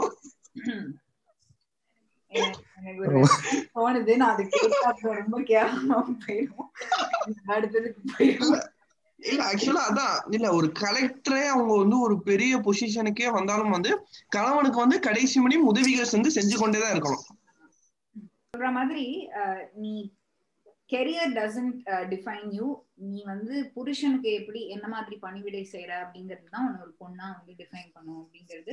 இனிமே நம்ம ஃபேமிலியும் நிறைய பேர் சொல்லி பார்த்துருக்கோம். அதே தான் இந்த மாதிரி சினிமாக்களும் திரும்ப திரும்ப திரும்ப அதை கன்ஃபார்ம் பண்ணிட்டே இருக்காங்க அந்த மாதிரி ஒரு விஷயத்த. அதே நம்ம இதை பத்தி பேசும்போது அதுக்கு முன்னாடியோ இல்லை அதுக்கு அடுத்து வந்த நம்மளோட படையப்பா. ஸோ படையப்பா வந்து இந்த இடத்துல நான் என்ன பேசணும்னா, ஸோ நீலாம்பரி கேரக்டரை வில்லியா காமிச்சதுக்கு ஒரே முக்கியம் வந்து வந்து அவ வந்து வந்து நீலாம்பரி கேரக்டரும் ஒரு இண்டிபெண்டான ஒரு கேரக்டர். ஸோ வந்து வெளிநாட்டில் போயோ இல்லை வெளியூர்ல போயோ படிச்சிருப்பாங்க. So she is totally independent. ஆனா சோ இண்டிபெண்டன்ட்டா இருந்தாலே ஒரு பஜாரின்னு சொல்லிட்டு அந்த படம் ரொம்ப அழகா வந்து காமிச்சிருப்பாங்க. நம்ம நாளைய முதல்வரே வந்து சாத்வீகம் இதோட கனெக்ஷன் பாருங்களேன். நீலாம்பரி இண்டிபெண்டன்டான பொம்பளை, அவளை பஜாரின்னு டேக் பண்ணாங்க சரியா. அதே மாதிரி வந்து நீங்க இதே வந்து இதுல பாத்தீங்கன்னா ராமாயணத்திலயும் பாஞ்சாலி வந்து ரொம்ப இண்டிபெண்டன்டா இருப்பா, போரே ஒன்னாலதான் நடந்ததுன்னு அவளையும் டேக் பண்ணிருப்பாங்க. ராமாயணத்துல சூர்பனகை இண்டிபெண்டன்டா இருப்பா, அவளை வந்து படைத்தவள மூக்க வெட்டி விட்டுருவானுங்க. சோ இந்த பேட்டர்ன் தொடர்ந்துட்டே வருது, இன்னைக்கும் அதே தான் வருது. இன்னைக்குமே நம்ம படங்கள் எல்லாம் பஜாரியா இருந்தா வில்லி வில்லின்னு டேக் பண்ணிடுறோம். என்னன்னா வில்லினா ஒரு கிரைட்டீரியா என்னன்னா அவன் வந்து வில்லின்னு சொல்றவங்க வந்து ஒரு இண்டிபெண்டா இருக்கணும், ஒரு சுயமா ஒரு தொழில் வச்சிருக்கணும், மாடர்ன் ட்ரெஸ் போட்டுக்கணும். சோ இது மூணுமே நீங்க செஞ்சிட்டீங்கன்னா அவரு அக்மார்க் வில்லி அப்படின்னு சொல்லிட்டு இந்த வடிவேலு 10 போடுவாருல அந்த மாதிரி ஒரு அக்மார்க்கா நெத்தியில வில்லி அப்படின்னு சொல்லிட்டு 10 போடுவாங்க. ஆண்களோட தாட்ச வந்து கேள்வி கேட்கணும் அப்படின்னா நம்ம வில்லி தான். ஆண்கள் பண்ற விஷயத்த பெண்கள் பண்ணிட்டாலும் அவளுமே வந்து வில்லியா காட்டிடுவாங்க.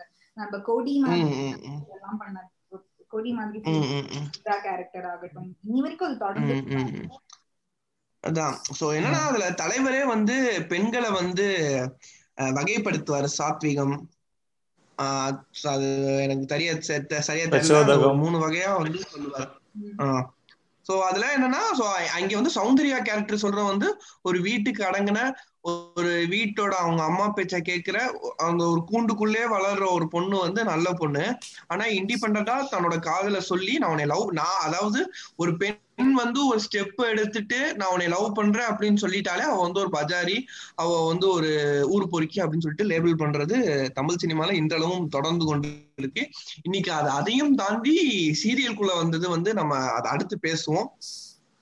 ஆமா, சோ அதுக்கு வர்றதுக்கு முன்னாடி சோ இவங்க என்னன்னா அந்த பொண்ணுனா எப்படி இருக்கணும்னு ஒரு டெஃபினிஷன் பண்றாங்கல்ல, அது எந்த லெவலுக்கு வரைக்கும் வந்திருக்குன்னா இப்போ பொண்ணு பார்க்க போறாங்க அப்படின்ற ஒரு ஈவெண்ட் எல்லாம் வருதுன்னு வச்சுக்கோங்களேன். பொண்ணு எப்படி வேணும் அப்படின்னு கேட்டா ஹோம்லியா வேணும் அப்படின்வானுங்க. அது என்னடா ஹோம்லியா என்ன ஹோம்லியா கூட கேட்க மாட்டாங்க. ஹோம்லியா தான் இப்ப ரீசெண்டா வந்த வேர்டு, குத்து விளக்கு மாதிரி இருக்கணும் அப்படின்னு கேட்பாங்க. ஒரு நீயா நானா ஷோல ஒருத்தன் கேட்டிருந்தான், பொண்ணா குத்து விளக்கு மாதிரி இருக்கணும் அப்படின்னு சொல்லிட்டு அவன் சொல்லியிருந்தான். அதுக்கு அந்த 8th ஆப்ல இருந்த பொண்ணு குத்து விளக்குன்னா என்ன டெஃபினிஷன் கொடுங்க அப்படின்னு கேட்டதுக்கு எனக்கு தெரியாது, எனக்கு முன்னாடி இருக்கிற முன்னோர்கள் சொன்னாங்க, அதுதான் டெஃபினிஷனே என்னன்னு தெரியாது, ஆனா குத்து விளக்கு மாதிரி ஒரு பொண்ணு இருந்துடணும். ஆமா, அதான் அதுக்கு நம்ம பேசிக்கா அதோட என்ன அர்த்தம்னு பார்த்தோன்னா இவனுக்கு பணிவிடை செஞ்சுட்டு இவன் சொல்றதை கேட்டுட்டு வந்து அடிமையா இருக்கணும். அதுதான் வந்து அந்த அடிமையா இருக்கணும்.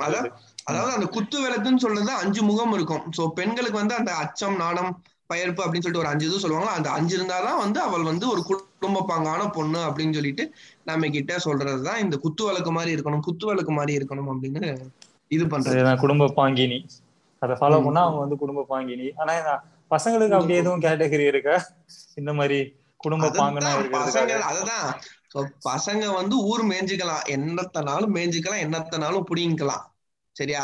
அவனை வந்து திருத்துறதுக்காண்டிதான் வந்து இந்த மாதிரி வந்து கல்யாணம் பண்ணி வைக்கிறாங்க. இந்த பெண்களுக்கு வந்து வேற கனவே கிடையாது.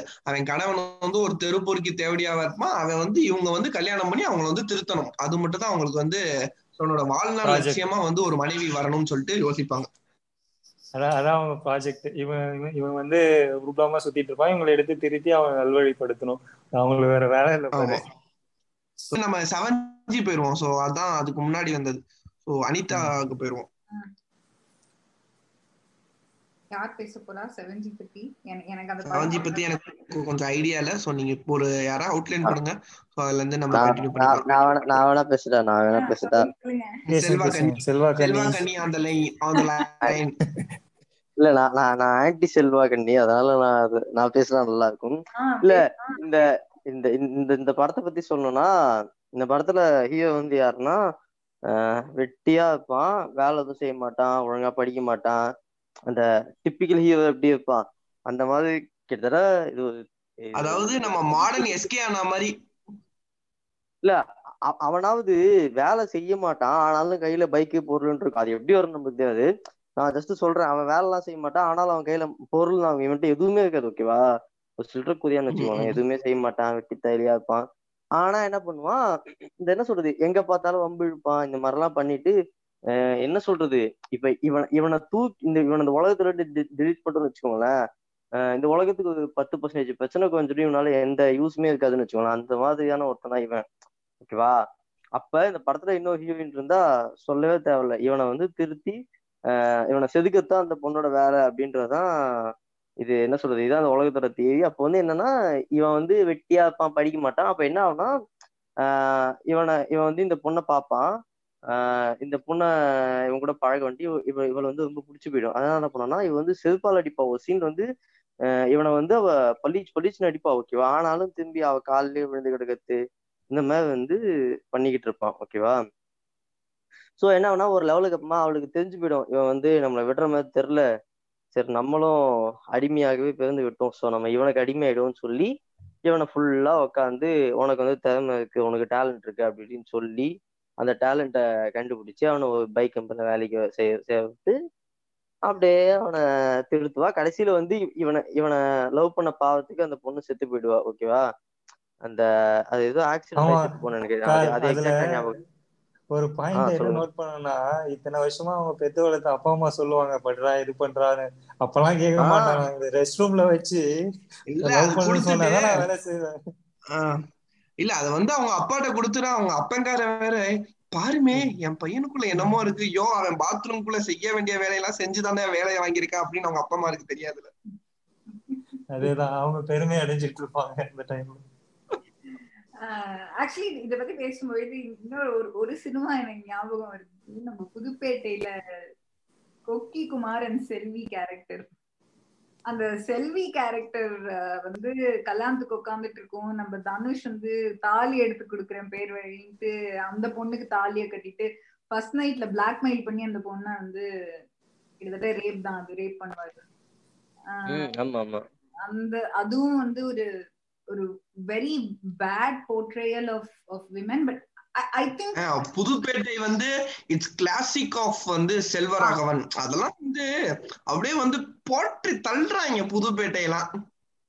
புதுப்பேட்டைன்னு வச்சுக்கோங்கமே, புதுப்பேட்டைனாலும் சரி காதல் கொண்டேனாலும் சரி இதுல எல்லாமே வந்து செல்வராகவன் மோஸ்டா வந்து உமனை வந்து லைக் எல்லாத்துலயுமே தப்பா தான் போர்ட்ரேட் பண்ணிருப்பாரு. ஸோ அந்த காதல் கொண்டேலயுமே வந்து தனுஷ திருத்துறதுதான் வந்து வேலை.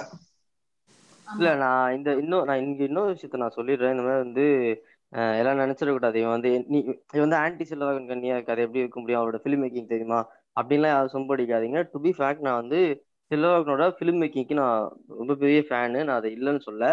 பட் ஸ்டில் அந்த உமனை வந்து யூஸ் பண்ற விதத்துல மட்டும்தான் எனக்கு தப்பு, அதனாலதான் நான் அப்படி என்ன காட்டிக்கிறேன். ஏதாவது மற்றபடி எனக்கு செல்வராகவன் மேல எனக்கு பர்சனலா எந்த வித கோபமும் கிடையாது. ஜஸ்ட் பிகாஸ் அவரோட ஐடியாலஜி தான் மேட்ரு. இப்ப எனக்கு எப்படி கமல்ஹாசனோட இப்ப நைட்டு போய் அவர் வந்து ஒரே ஒரு நாளில் தான் பாட்டு கேட்கணும், அதனால இப்ப ஒரு டிஸ்க்ளைமர் போட்டேன். இல்ல இல்ல இல்ல நான் ஜென்ரலாவே சொல்லிடுறேன், ஏன்னா இங்க செல்வராகவனோட கன்னிஸ்லாம் வந்து ரொம்ப டாக்ஸிக்கா இருக்காங்க, நான் அதனால சொல்லிடுறேன். என்ன சொல்றது, என்னை பொறுத்த வரைக்கும் நான் சிம்பிளா சொல்லணும்னா எனக்கு அவரோட ஃபிலிம் மேக்கிங் ரொம்ப பிடிக்கும். இட்ஸ் லைக் எனக்கு கமலை எந்த அளவுக்கு ஃபிலிம் மேக்கிங்ல எனக்கு பிடிக்குமோ அதே சமயம் ஐடியாலஜி நான் ஹேட் பண்றோம், அதே இதுதான் இங்கேயுமே நான் சொல்றேன். ஏன்னா எனக்கு அப்ப யாரும் நினைச்சக்கூடாது வேணா செல்வராகவனை பிடிக்காம இருக்கான்லாம் கிடையாது. நான் செல்வராகவனோட வேற லெவல் ஃபேனு. செல்வராகவனை இங்க பல பேர் என்ஜாய் பண்றதுக்கு முன்னாடி டைம்ல தான் எனக்கு ரொம்ப பிடிக்கும். லைக் எனக்கு புதுப்பேட்டை படத்தை வந்து எனக்கு 2008 to 2009 எனக்கு பிடிக்க ஆரம்பிச்சிச்சு. ஆனா அந்த படத்தை எல்லாமே இங்க செலிப்ரேட் பண்ண ஆரம்பிச்சதே ஒரு 2015-16 டைம்ல தான். நான் இதை முதல்ல சொல்லிட்டு அப்புறமா தான் நான் அந்த படத்தை பத்தி நான் கலாய்க்கிறேன், யாரும் தப்பா நினைச்சுக்காதீங்க.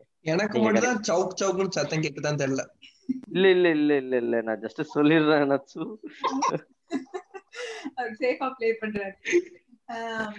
போர்ட்ரேட் பண்ற விஷயத்துல நமக்கு கிட்டத்தட்ட ஒரு 60 ஆண்டுகள் சினிமாவாவே இன்னும் தப்பா தான் போர்ட்ரேட் பண்ணிட்டு இருக்கோம். இன்னைக்குதான் வந்து ஒரு ஒரு 0% வந்து நம்ம வந்து கொஞ்சம் ஃபார்வர்டா இருக்கோம். இன்னும் எத்தனை வருஷம் ஆகும் இந்த உமனை போர்ட்ரேட் பண்ண விதத்துல தமிழ் சினிமா வந்து நல்லா ஆகும்னு தெரியல. அதுவும் எஸ்கே அந்த மாதிரி ஆளுங்க வந்து கொலாப்ஸ் பண்ணிட்டு இருக்காங்க. ஏதாவது ஒரு ரெண்டு மூவி வந்தாலும் இவனுங்க கேவலமா போர்ட்ரேட் பண்றாங்க. எனக்கு மிஸ்டர் லோக்கல்லாம் வந்து அடிப்படையே வந்து பிடிக்கல. சோ மிஸ்டர் லோக்கல்னாலும் சரி, இப்ப இந்த ஒரு இது என்னமோ ஒரு படமே இந்த ரேடியோலாம் வச்சிருப்பாரு, பாட்டு வருமே அந்த படமா? ஆமா ஆமா ஆமா அந்த படம் தான். வேலைக்காரன். ஸோ இந்த 2 படத்துலையுமே வந்து நயன்தாரா தான் ஹீரோயின். ஸோ மிஸ்டர் லோக்கல்லாம் நயன்தாரா வந்து ஒரு மிகப்பெரிய ஒரு சிஇஓவோ என்னமோவா இருப்பாங்க. அதே மாதிரி நம்ம இதுலயும் எதுல வேலைக்காரன்லயும் வந்து அந்த நமிதா, ஸோ அந்த நீயா நானா நமிதா அதை பேஸ் பண்ணி எடுத்திருப்பாங்கன்னு நினைக்கிறேன். ரெண்டுலயுமே வந்து பெண்கள் வந்து இதாதான் அப்படின்னு சொல்லிட்டு காமிச்சிருப்பாரு எஸ்கே அண்ணா. இல்ல நச்சு, எனக்கு என்ன காமெடினா, மிஸ்டர் லோக்கல் படம் வந்து மிசோகினிஸ்ட் படம், ஓகேவா? அந்த படம் மிசோகினிஸ்டுகளுக்கு பிடிக்கலன்றதான் அதுல காமெடியே தெரியுமா, அந்த அளவுக்கு அட்டுத்தரமா எடுத்து வச்சிருப்பாங்க இது. ஆனா இதெல்லாம் கொஞ்சம் கூட மூளையோட யோசிக்க மாட்டாங்க. அதுவும் ஃபெமினிஸ்ட் மூவ்மெண்ட்லாம் இவ்ளோ ஸ்ட்ராங்கா வந்துட்டு இருக்கிற டைம்ல, ஏன்னா ஐ திங்க் அந்த டைம்ல அந்த மீட்டோட எஃபெக்ட்ஸும் கொஞ்சம் இருந்தது. அப்படிலாம் இருக்கும்போது தைரியமா மிசோஜினிஸ்டிக்கா யோசிச்சு ஒரு படம் எடுக்கிறோமே அப்படின்னு இங்க தைரியமா எடுக்கிறாங்கன்னா தட் கிளியர்லி ஷோஸ் அவங்களுக்கு அதெல்லாம் தோணல. ஆடியன்ஸ் இல்ல அவங்களுக்கு வந்து பொண்ணுங்களே இப்படிதான் அப்படின்னு சொல்லிட்டு ஒரு பாட்டை போட்டுட்டோம்னா அவங்களுக்கு கல்லா கட்டிடுது. ஒரு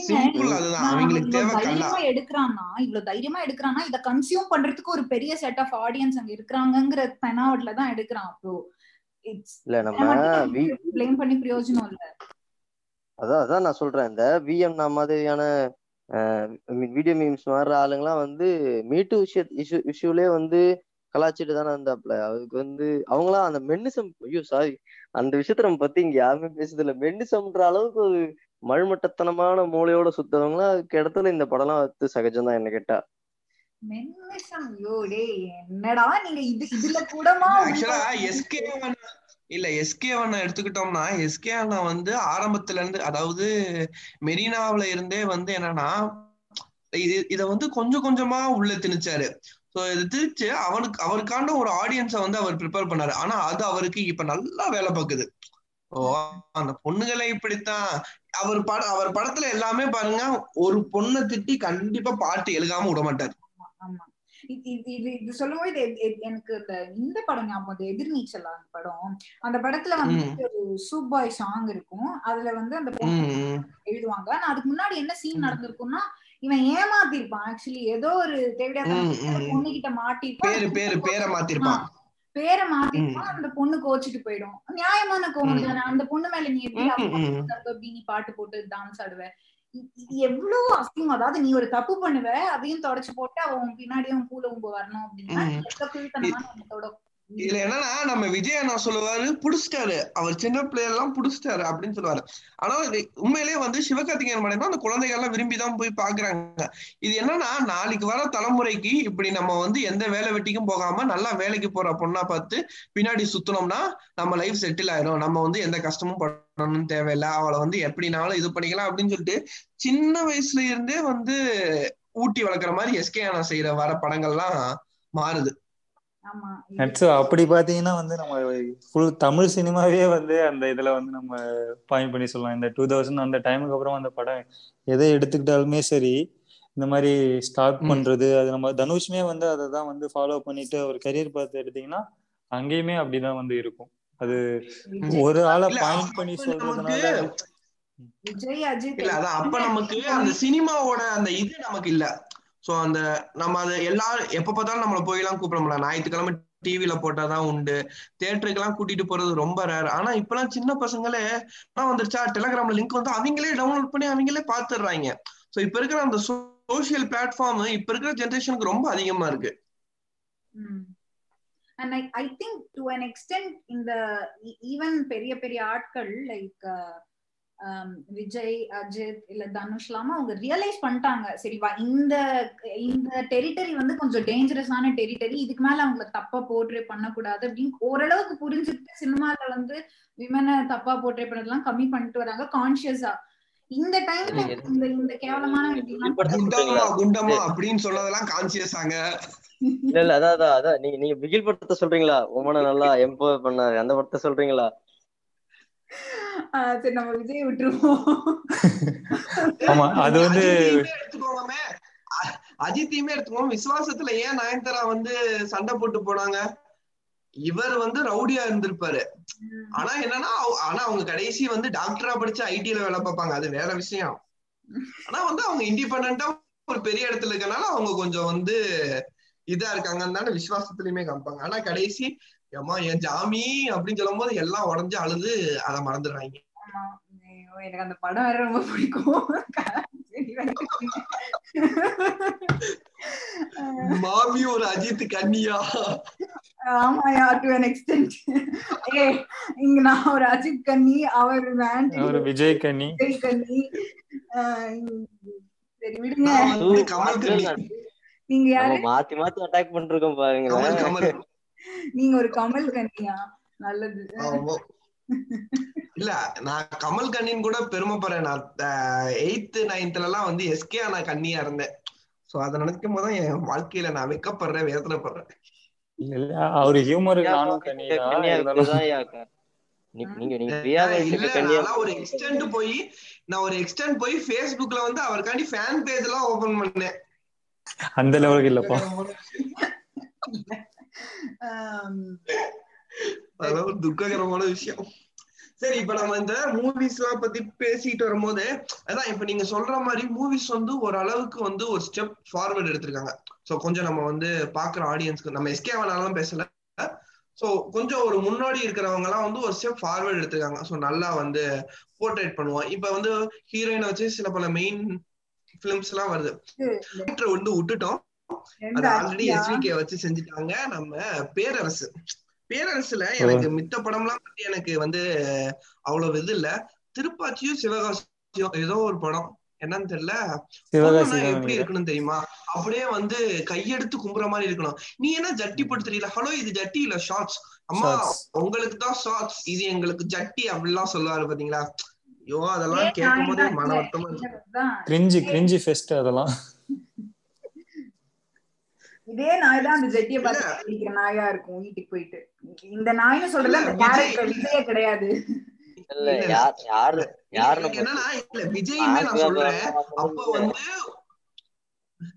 நான் விஜய் என்ன சொல்றேன்னா, அப்ப வந்து விஜய் வந்து ஒரு ஆல்மோஸ்ட் ஒரு நல்ல பேர் எடுத்து இருந்தவர்.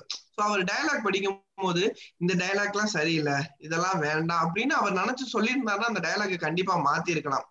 ஏன் அவங்களுக்கும் ஒரு மைண்ட் இருக்கு, அவன் மனசுக்குள்ளே அந்த வன்மை வந்திருக்கும், அது தனிக்கத இல்ல. இப்ப இப்ப மார்க் ஆண்டனி இதுக்கு பதில் சொல்லுங்க. சொல்லுங்க மார்க், நீங்க சொல்லுங்க.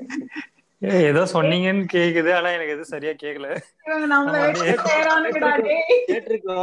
கேட்டிருக்கோம், அட கேட்காத மாதிரி இருக்குனாடா. இன்னும் வேண்டி சொல்லிட்டா, இன்னும் இல்ல. எங்கால பத்தி நீ என்ன நினைச்சுக்கிறீங்க? கௌதம் மேனன் வந்து யோகன் அப்படின்னு ஒரு ஸ்டைலா ஒரு கதை வந்து எடுத்து சொல்லும் போது அதுல தங்கச்சி செட்டில்மெண்ட் வச்சு கொண்டு வாங்க அப்படின்னு சொன்னவர் எங்காலு. அப்பவே அவரோட மைண்ட் செட் உங்களுக்கு தெரிஞ்சிருக்கும். இல்ல நான் அது மாதிரி ஒத்துக்கிறேன். உங்க ஆளு வந்து அட்லீஸ்ட் வந்து படத்தோட கதையாச்சு கேக்குறாங்க. அங்கிட்ட அஜித் இருக்காரு பாத்தீங்களா, படத்தோட கதையே கேட்க மாட்டார். பைக் ஸ்டண்ட் இருக்கா, ஓகே படத்தை எடுங்க அப்படின்னு சொல்லிட்டு ஒத்துக்குவாரு அவரு. ஐயோ, நல்லா பண்றீங்களா? சோ ஃபர்ஸ்டே நான் சொல்ல மாதிரி அந்த தமிழ் சினிமாக்கள்ல வந்து உமனை போர்ட்ரேட் பண்றதுக்கே ரொம்ப வருஷம் ஆனதான். அப்படி ஆனா அந்த நாடகம் வந்து இன்னமும் வந்து ரொம்ப பின்னோக்கி, அதாவது ஒரு லைனே சொல்ல முடியாது. ஒரு டைரக்டாவே சொல்லலாம், குப்பை. அவ்வளவுதான், ஒரே வார்த்தையில சொன்னா குப்பை. அப்படிதானே இருக்கு. முன்னாடி இருந்தது, ஆமா முன்னாடி இருந்தது வந்து ஒரு அதிகபட்சம் வந்து ஒரு மாமியா மருமக சண்டையை காமிச்சிட்டு விட்டுருவாங்க. ஆனா இன்னைக்கு செய்யற நாடகம்லாம் வந்து இப்ப எப்படி 2ஆம் குத்துக்கு ஏ சர்டிபிகேட் கொடுக்குறாங்களோ அந்த மாதிரி இன்னைக்கு இருக்கிற பல நாடகங்களுக்கு ஏ சர்டிபிகேட் கொடுத்துருக்கணும், ஆனா கொடுக்கல. நீங்க எந்த நாடகத்தை சொல்றீங்க அப்படின்ட்டு எனக்கு புரிஞ்சுக்க முடியும். எல்லா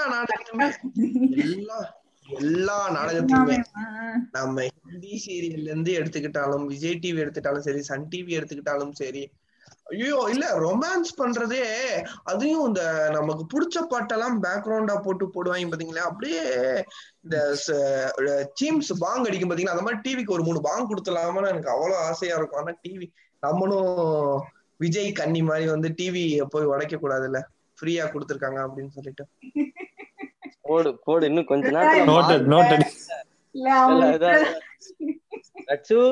ஒரு நிமிஷம், உங்க யாருக்காவது பர்சனலா காண்டு தான் நட்சோட பிரைவேட் அடித்தாரு, நீங்க அங்க போய் ரிப்போர்ட் அடிச்சுக்கோங்க. எங்க பேஜ்ல அடிச்சிடாதீங்க உங்க காண்டுக்காக. Hey, that goes both ways, okay? நம்ம business dealing ஆவே பார்த்துப்போம். This is business. ஆமா, இது business.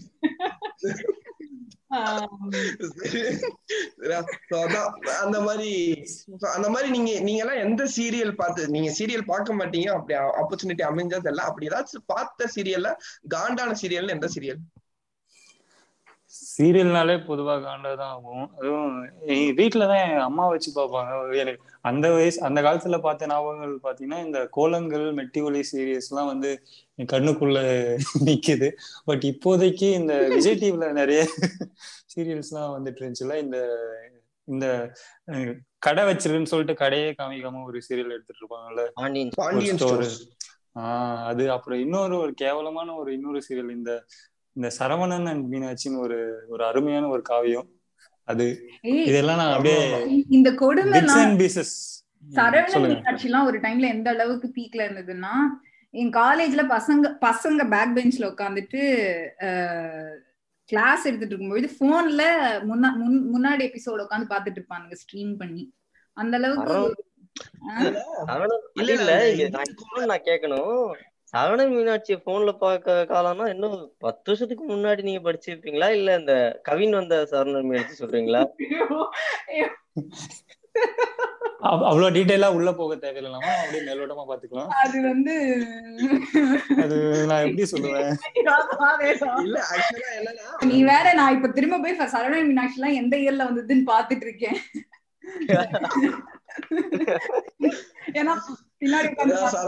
சரவணன் மீனாட்சி வந்தப்ப நான் 6th or 7th தான் படிச்சிருந்தேன். இப்ப என்னன்னா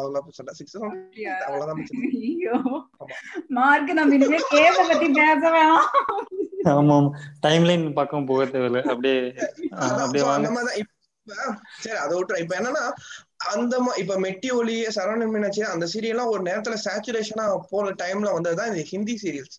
சோ ஹிந்தி சீரியல் டப்பிங் நாகினி 1, நாகினி 2, நாகினி 3, நாகினி 4, அப்புறம் தியா ஒரு பாத்தியம் ஹிந்தியில, அது தமிழ்ல என்ன வந்துச்சு தெரியல. அந்த மாதிரி நிறைய நாடகம்.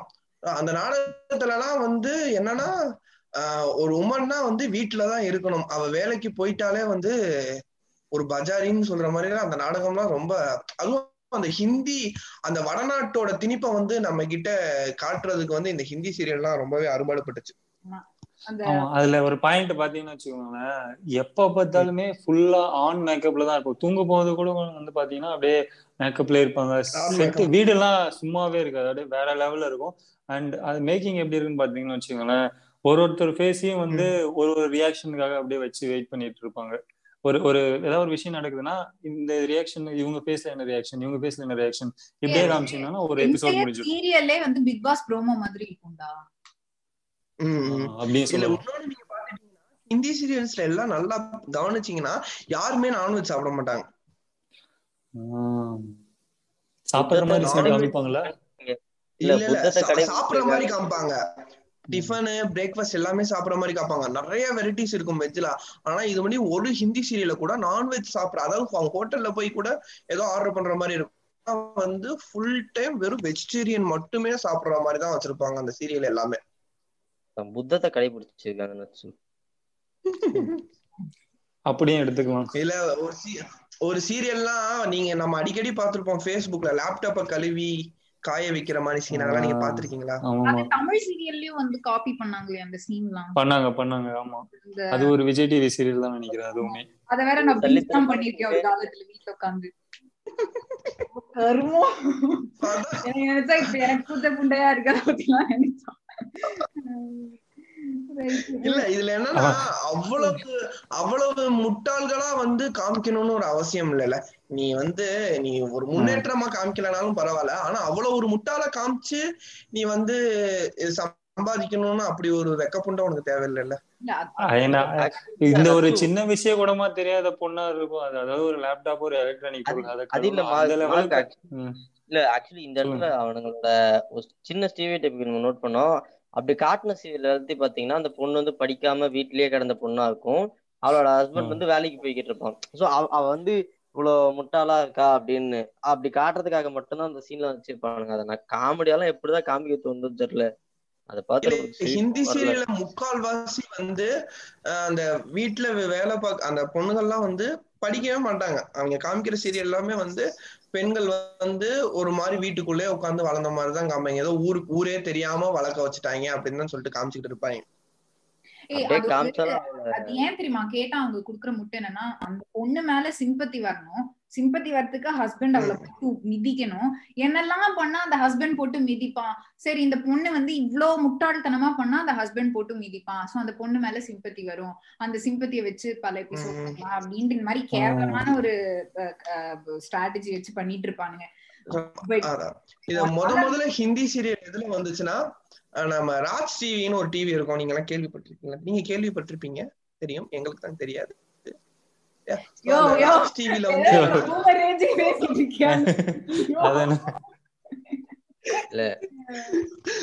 இது ராஜ் டிவில என்னன்னா மண் வாசனைன்னு ஒரு சீரியல் வரும், நீங்க எல்லாம் இப்ப பாருங்க, இப்பயும் ஓடிக்கிட்டு இருக்கு அந்த சீரியல். என்னன்னா அந்த சீரியல் ஆக்சுவலா மெயின் மெயின் ஸ்டோரியா வந்து அந்த ஸ்டோரியில என்னன்னா ரெண்டு பேத்துக்கும் நடக்கிறது குழந்தை திருமணம். சோ அவங்க குழந்தை திருமணத்துல இருந்து அவங்க எப்படி வந்து வளர்ந்து வராங்கன்னு சொல்றதுதான் அந்த ஒரு முழு நாடகம். இப்படி வந்து ஒரு சென்சார் இப்ப சொல்றாங்களா, நெட்ஃபிளிக்ஸ்க்கு சென்சார் வேணும், அமேசான் பிரைமுக்கு சென்சார் வேணும் அப்படின்னு சொல்றாங்களா, ஏன் சீரியலை சென்சார் பண்ணணும்னே யோசிக்க மாட்டாங்க. ஆமா, இருக்கிற எல்லா வக்ர புத்தியும் எல்லா ஒரு கெட்ட எண்ணம், ஒரு பொண்ணு வந்து ஐ மீன் விதவையா இருந்தா அவளுக்கு வந்து முன்னாடி எதுவும் அலோவ் பண்ணக்கூடாது, அப்புறம் குழந்தை பொருட்கள்னா மலடின்னு சொல்றது, இந்த கான்செப்ட் எல்லாமே வந்து இந்த சீரியல்ல சீரியலோட மெயின் கான்செப்ட் எல்லாமே இதை ரிவால்வ் ஆகிதான் இருக்கும். இவங்க வந்து அதான் இப்ப நம்ம சென்சார் போர்டுல வந்து யார் யார் உட்காந்துருக்காங்கன்னு பார்த்தோம்னா அங்கேயும் அகைன் இந்த சங்கீஸோட ஆட்டம் தான் அதிகமா இருக்கு. அவனுங்க வந்து கெட்ட வார்த்தை வந்தா சென்சார் பண்ணு, இல்ல வேற ஏதாவது கேஸ்ட் நேம் வந்தா சென்சார் பண்ணு, மற்றபடி இப்படி சட்டிலா ரொம்ப பிற்போக்கான ஒரு தாட்ஸ் என்கரேஜ் பண்ற மாதிரி எந்த விஷயம் வந்தாலும் அதை தடை செய்யறதுக்கு அவங்க ஒன்றும் பெரிய பிரயத்தனப்படுற மாதிரியே இல்லை. விசாரணை மாதிரி ஒரு மூவில பல விஷயங்களை சென்சார் பண்ணணும்னு தெரிஞ்ச இவங்களுக்கு பால்ய கல்யாணம்லாம் காட்டுற ஒரு சீரியல்ல சென்சார் பண்ணணுன்ற அறிவுக்குண்டு இல்லைன்னா என்னன்னு நீங்க இதெல்லாம் வந்து ஜென்ரலா இது என்னன்னா. சோ ஜென்ரலா என்னன்னா ஜென்டில்மேன் வந்து நல்ல படம், மதியேறும் பெருமாள் வந்து ஜாதி பேசுற படம், சிம்பிளா அவ்வளவுதான். அவ்வளவுதான், ஏன்னா நீ அதை எக்ஸ்பிளிசிட்டா சொல்லாத வரைக்கும் நீ என்ன வேணாலும் சொல்லிடலாம். நீ வந்து எப்போ உண்மைய உடைச்சு இதுதான் உண்மை அப்படின்ட்டு அதோட முகத்திரைய கிழிச்சு காட்டுறையோ அப்ப வந்து அதை சென்சார் பண்ணிடுவாங்க, அப்படிங்கறத சென்சார் பண்ணிடணும் அப்படிங்கறதுதான். அதான் இவங்களுக்கு மெயின் என்னன்னா அவங்களுக்கு எது எதெல்லாம் புண்படுதோ அதெல்லாம் வந்து சென்சார் பண்றாங்க, புண்படுத்துறீங்க ஓய் அப்படின்ட்டு அதை சென்சார் பண்றாங்க. அதான் இப்ப என்னன்னா ஒரு ஸ்டேஜ்ல வந்து இப்ப அந்த மாமியா மருமக சண்டை சேச்சுரேட் ஆன மாதிரி ஹிந்தி சீரியலும் ஒரு காலத்துல வந்து சேச்சுரேட் ஆக ஆரம்பிச்சிச்சு. அப்ப அந்த சீரியலுக்கு வர டிஆர்பி ரேட் எல்லாம் குறைஞ்ச அப்புறம்தான் இந்த காதல் ரொமான்ஸ் அப்படின்னு சொல்ற ஒரு சீரியல் வந்து ஆரம்பிக்கப்பட்டது. வந்து அந்த ஹிந்தி சீரியல்லாம் முடிஞ்ச காலங்கள்ல அது முடியும் வந்து ஹிந்தி சீரியல்லாம் இன்னும் போட்டுட்டே இருக்காங்க. அந்த ஹிந்தி சீரியல் சேச்சுரேட் ஆனப்பறம் இந்த காதல் ரொமான்ஸ் இப்ப அந்த மாதிரி எல்லாம் சீரியல் ஆரம்பிச்சு. இப்ப என்னன்னா ஒரு ஒரு வேலைக்காரிக்கும் ஒரு முதலாளிக்கும் உண்டான காதல் தான், அது வேற வேற பேர்ல வித்தியாச வித்தியாசமா எடுப்பாங்க. இங்கேயும் நல்லா பாருங்க, இப்ப இங்க இருக்கிற சீரியல் தான் நம்ம ஃபர்ஸ்ட் சொன்ன மாதிரி. சோ இப்ப அந்த ஒரு சீரியல்ல முக்கால்வாசி வந்து ஒரு பெண் தான் வந்து வில்லியா இருக்கா. சோ அவ பெண் வந்து வில்லியா இருக்கணும்னா 3 கிரைட்டீரியா: இண்டிபெண்டா இருக்கணும், மாடர்ன் ட்ரெஸ் போட்டிருக்கணும், ஒரு தனியா தொழில் வச்சிருக்கணும். இது 3 பண்ணிட்டா அவ வந்து ஒரு வில்லி.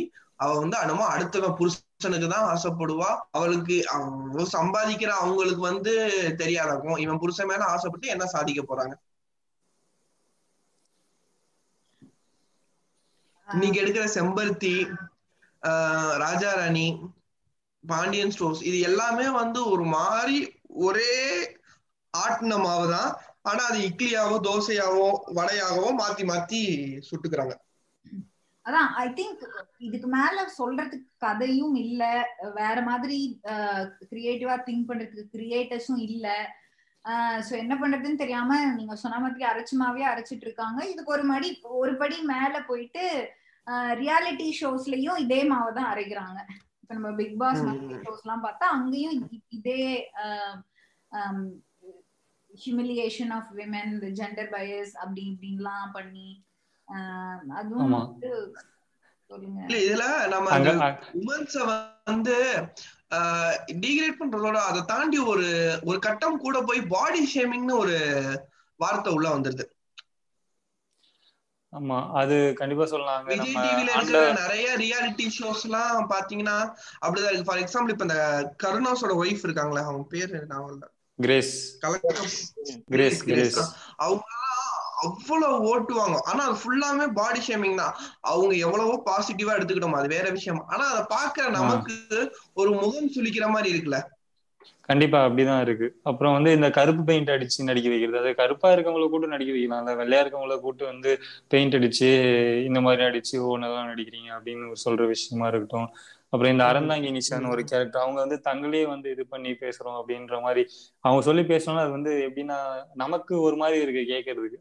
அது என்னன்னா அதை பாக்குற பசங்களுக்கும் அந்த ஜென்ரேஷனுக்கு போய் எப்படி சேரும் அடுத்த ஜென்ரேஷனுக்கு இவங்க இப்படி பேசுறாங்க அப்படின்றது, அதை அவங்க பாசிட்டிவா போர்ட்ரே பண்ணி மேல வர்றது ஓகே தான். பட் அதே வந்து எவ்வளவு நாள பேசிட்டு இருக்க முடியும்னு எனக்கு தெரியல. ஒரு one of the genre in comedy self deprecating ஜான்ரான்னு சொல்லுவாங்க. இது வந்து எங்க வொர்க் அவுட் ஆகும்னா வளர்ந்த நாடுகளான நார்த் அமெரிக்கன் கண்ட்ரீஸ்ல இது ஒர்க் அவுட் ஆகும். ஏன்னா வந்து அங்க காமெடி வேற, அது சீரியஸ் எல்லாம் எடுத்துக்க மாட்டாங்க. சொன்ன மாதிரி இந்த மாதிரி காமெடிலாம் நம்ம ஊர்ல பண்ணணுமா அப்படிங்கறது வந்து கொஞ்சம் பார்த்துதான் பண்ணணும். பிகாஸ் இல்ல இன்னைக்கு Aranthangi Nisha stand up comedy பண்ணும் போது வீட்டுல இப்ப நம்ம எல்லாம் சிரிச்சு விடுப்போம். ஆனா பின்னாடி அப்பா அம்மா என்ன சொன்னாங்க, என்ன புருஷனை இப்படி எல்லாம் பேசுறான், அந்த ஒரு வேர்டு வரும். அது வந்து இப்ப என்னன்னா இப்ப என்ன புருஷனை இப்படி எல்லாம் பேசுறா அப்படிங்கறத மட்டும் ஒரு குழந்தை கேட்டு வளருது அப்படின்னா இந்த மாதிரி பேசுறது தப்போ அப்படிங்கிறது தான் அந்த குழந்தைக்கும் போய் சேரும். ஸோ அந்த மாதிரி ஒரு காம்ப்ளிகேட்டட் சிஸ்டம் இருக்கிற பொழுது சிஸ்டம் இருக்கிற ஒரு ஸ்டேட்லயோ இல்லை ஒரு கம்யூனிட்டிலயோ இந்த மாதிரி நம்மளால நிறைய திங்ஸை வந்து எக்ஸ்ப்ளோர் கூட பண்ண முடியாது. ஆமா, நான் என்ன நினைக்கிறேன்னா இவங்க எல்லாமே இந்த ஜென்ரேஷன் பாத்தீங்கன்னா எனக்கு பூமர் ஜென்ரேஷன் நினைக்கிறேன். அவங்க அடிக்கிற ஜோக் எல்லாமே பாத்தீங்கன்னா இந்த ஹஸ்பண்ட் அண்ட் ஒய்ஃப் ஜோக்கு, மாமியார் மருமக ஜோக்கு அப்படின்னு ஜோக்குமே ரொம்ப பேக்வேர்டா தான் இருக்கு. அது சிரிக்கிற மாதிரி பாருங்கமே. இல்ல இந்த ஜோக்லயே பாருமே, ஹஸ்பண்ட் அண்ட் ஒய்ஃப் ஜோக்ல ஒண்ணு ஒய்ஃப் ரொம்ப கேவலமா இருக்கும், அதாவது கேவலப்படுத்தி பேசுற மாதிரி இருக்கும். அவளுக்கு சமைக்க தெரியாது, அவளுக்கு இது பண்ண தெரியாது, அம்மா வீட்டுக்கு போறா அப்படின்னு ஒண்ணு இருக்கிற மாதிரி இருக்கும். இல்லைன்னா அதே சமயத்துல ஒய்ஃப் ரொம்ப டாமினண்டா என்னமோ ஹஸ்பண்ட் பயந்துகிட்டு இருக்கிற மாதிரி அப்படிதான் போட்டு பண்ணுவாங்க. ஒரு பாசி ஒரு சமமான ஒரு காமெடியாவே இதெல்லாம் காமெடி தான். சோ காமெடி நம்ம அது தப்பு சொல்ல முடியாது. ஆனாலுமே ஒரு டைம்ல அது சேச்சுரேட் ஆகுற மாதிரி ஒரு ஃபீலா இருக்கு. எப்பவோ சேச்சுரேட் ஆயிடுச்சு என்ன தெரிஞ்சு. அதான் இப்ப நம்ம சொல்றாங்களே அந்த அறந்தாங்கி நிஷா காமெடி பண்ணும்போது என்ன புருஷன் இப்படி பேசுறா அப்படின்னு சொல்லும் போது இது எல்லாமே சைக்கிள் தான். ஏன்னா அவங்க அங்க இருந்து அந்த ராமாயணம், மகாபாரதம், கண்ணகி இந்த படங்கள்லாம் பார்த்துட்டு வரும்போது இந்த சைக்கிள்குள்ளே இருக்கிறனால அவங்களுக்கு இது இன்னைக்கு தப்பா தெரியுது. அதோட ப்ராப்ளம், பிகர் ப்ராப்ளம் இஸ் இந்த மாதிரி இந்த விஷயங்கள்ல காமெடியா பார்க்காம தப்பா பாக்குற ஒரு ரெண்டு பேர் ஒரு குழந்தைய வளர்க்குறாங்கன்னா அந்த குழந்தை நாளைக்கு சமூகத்துல அதுவும் ஒரு எக்ஸ்டெண்டட் பூமரா தான் நிற்கும். அது ப்ராப்ளம். ஏன்னா இன்னைக்கு அப்படிதான் நடந்துட்டு இருக்கு. இன்னைக்கு இருக்கிற இந்த ஆண்ட பரம்பரைடா, நாங்க வீர வன்னியர்கள்டா நாங்க அப்படின்ட்டு குட்டி குழந்தையில இருந்து காலேஜ் போற பையன் வரைக்கும் எல்லாரும் ஒரு செட் ஆஃப் குரூப் பேசுறாங்கன்னா despite being educated in in such a modern society, இதெல்லாம் தான் காரணம். என்ன பிளைண்டா திணிக்கிறது குழந்தை மேல. Again, back to reality shows. Because reality shows இன்னும் பிரச்சனைனா more than serial to an extent. சீரியலாவது சரி ஓகேப்பா நடிக்கிறாங்க அப்படின்னு சொல்லிட்டு நம்ம கொஞ்சமாவது அந்த ஒரு டிமார்கேஷன் லைன் வரையலாம். ஆனா ரியாலிட்டி ஷோன்னு சொல்லும்போது நிறைய பேருக்கு தெரியாது lot of reality shows are scripted அப்படின்ட்டு. அது நிஜமாவே நடக்குது நம்பி அதன் வழி போறவங்க நிறைய பேர் இருக்காங்க. உதாரணத்துக்கு பிக் பாஸ், அதுல இருந்து நீ எடுத்து பிக் பாஸ் பத்தி பேசேன் மார்க்.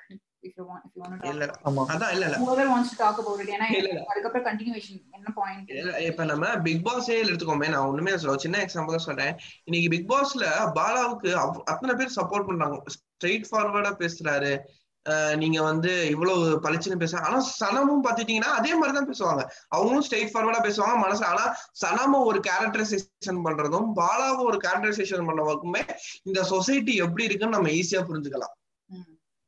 ஆமா, இவங்க ஓட்டிங் பண்ற பேட்டர்னும் சரி, ரிஃப்ளெக்ட் பண்றதும் சரி, நம்ம கண்டஸ்டன்ஸ் பாக்குற விதத்துல வச்சே நீங்க சொல்றது ரொம்ப சரியான விஷயம். அண்ட் கண்டஸ்டன்ட்டை விட்டு நம்ம இன்னொரு பாயிண்ட் நான் சொல்ல விரும்புறேன் அந்த விஷயத்துல. என்னன்னா நம்ம ஆண்டவர் இருக்காரு அதுல, அண்ட் பிக் பாஸ்னு ஒரு வாய்ஸ் இருக்கு. அவங்க என்ன சொல்றாங்கன்னா ஒரு ரூல்ஸ் போடுறாங்க, இந்த மாதிரி வீட்டுக்குள்ள வந்து அரசியல் பேசக்கூடாது அப்படின்ற ஒரு ரூல்ஸ் போடுறாங்க. சரி ஓகே, வீட்டுக்குள்ள அரசியல் பேசக்கூடாதுன்னு சொல்றீங்கன்னா இவன் அந்த வீட்டுக்கு இந்த அகம் டிவிக்கு வெளியே ஒரு என்ன பேசுறாருன்னா இவங்க ஏதாவது கவுண்டர் அடிக்கிறேன்னா இப்படி இங்க பார்த்து வந்து இவரும் அரசியல் தானே பேசிட்டு இருக்காரு. அப்ப இங்க என்ன வீட்டுக்கு வெளியே ஒரு நியாயம் உள்ள ஒரு நியாயமா அப்படின்ற கேள்வி எனக்கு. ஒத்துக்கிட்டாலும் ஒத்துக்கலனாலும் பிக் பாஸுக்கு வந்து கமல்ஹாசன் ஒத்துன்றதுக்கு பின்னாடி the bigger plan was to use it as a platform for his promotion of ideology. அவரே நிறைய இடத்துல வந்து சொல்லியிருக்காரு. ஆனா இது வந்து பிக் பாஸ் வந்து என்னை பொறுத்த வரைக்கும் ஒரு கேவலமான ஒரு ஒரு ஷோ. அந்த பிளாட்ஃபார்மை நீ வந்து ஒரு பொலிட்டிக்கல் ஐடியாலஜி பரப்பத்துக்கு யூஸ் பண்ணனா ஒன்ன மாதிரி ஒருத்தனை நம்பி நான் எப்படி ஓட்டு போடுவேன்? எனக்கு அந்த மாதிரி ப்ராப்ளம்ஸ்லாம் இருக்கு. எனக்கு என்னன்னா அதே ஒரு பிக் பாஸ் ஷோல பண்றதுக்கு பதிலா அவரே வந்து ஒரு 1 hour டியூரேஷன்ல ஒரு நீயானா மாதிரி ஒரு ஸ்டேஜ் போட்டு அதுல ஒரு 10-15 பேரை உட்கார வச்சு ஒரு கேள்வி கேட்கிற மாதிரி ஒரு ஷோ பண்ணியிருந்தா அவரோட ஐடியாலஜியும் நிறைய பேருக்கு புரிஞ்சிருக்கும். கொஸ்டின் கேக்குறது மாட்டிப்பாருல, அப்படி பண்ணா மாட்டிப்பாருல, காசு வராதுல்ல. இது வந்து உனக்கு டிஆர்பியும் ஜாஸ்தி, காசும் நிறைய கொடுப்பானுங்க. ஏன்னா விஜய் டிவி சொல்லிருக்கோம் ஏன்னா நான் பண்ணா காசு கம்மியா இருக்கும், காசு ஜாஸ்தி இருக்கும்ன்றதுக்கு. ஏன்னா பாலிடிக்ஸ் நடக்கிறதுக்கு உனக்கு காசு வேணும்ல. சோ ப்ராப்ளம் இது வந்து மக்களுக்கே தெரியாம அவரோட பொலிட்டிக்கல் ஐடியாலஜிஸ ஸ்லோவா இந்த மாதிரி விஷயங்கள் மூலமா திணிக்கிறாருங்கிறது இப்ப உனக்கும் எனக்கும் தெரியும். Okay fine, but there are lot of people who don't even understand எந்த மாதிரி எல்லாம் மேனிபுலேட் பண்ணப்படுறோம். அவங்க பிக் பாஸ் பாக்கணும்னு நினைச்சிட்டு இருப்பாங்க, ஆண்டவன் கெத்துன்னு சொல்லி தூக்கி பிடிச்சிட்டு இருப்பாங்க. பட் அவன் ஸ்லோவா அவனோட தாட்ஸ் உனக்குள்ள முப்பாட்டன் கதைன்னு சொல்லி வேலையை முடிச்சு விட்டுருவாங்க. எக்ஸாக்ட்லி, அப்படி அவன் பண்றதுங்கிறது நிறைய பேருக்கு தெரியாது இல்ல. அதெல்லாம் தான் இதோட விளைவுகள். நீங்க வந்து கண்ணை மூடிட்டு ஒரு விஷயத்த வந்து பாக்குறீங்கனாலோ இல்ல கேக்குறீங்கனாலோ அது என்ன எதுக்கு கொஸ்டின் பண்ணீங்கனாலும் இதுதான் நடக்கும். அது நம்ம நமக்கு வந்து தெரியும் வந்து ஒரு ஸ்லீப்பர் செல்னு இல்ல. ஆண்டவர் வந்து நம்ம பிக் பாஸ் பாத்துட்டீங்கன்னா வார வாரம் ஒரு புக் வந்து சஜஸ்ட் பண்ணுவாரு. நல்லா கவனிச்சீங்கன்னா அவர் சஜஸ்ட் பண்ற புக் எல்லாமே வந்து ஒரு ஒரு புக்கு படிக்கிறது நல்லது, நான் இல்லைன்னு நான் சொல்லல. ஆனா ஏன் இந்த அவரோட ஐடியாலஜியை அவனுக்கு கொடுக்குற மாதிரி ஒரு புத்தகம் கொடுக்கணும்? இல்லைன்னா நமக்கு பெரியாரோட ஐடியாலஜி கொடுக்குற மாதிரி ஒரு புத்தகம் கொடுக்கணும். அந்த மாதிரிலாம் புக் அவர் எதுவுமே ரெஃபர் பண்ண மாட்டார்.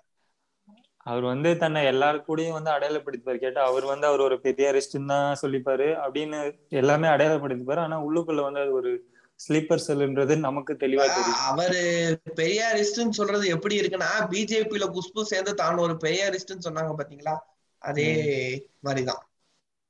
அதான் இவங்க கொள்கையை விட்டு அந்த கட்சியோட கொள்கை என்னன்னு தெரியும், இவங்களோட கொள்கை என்னன்னு தெரியும்.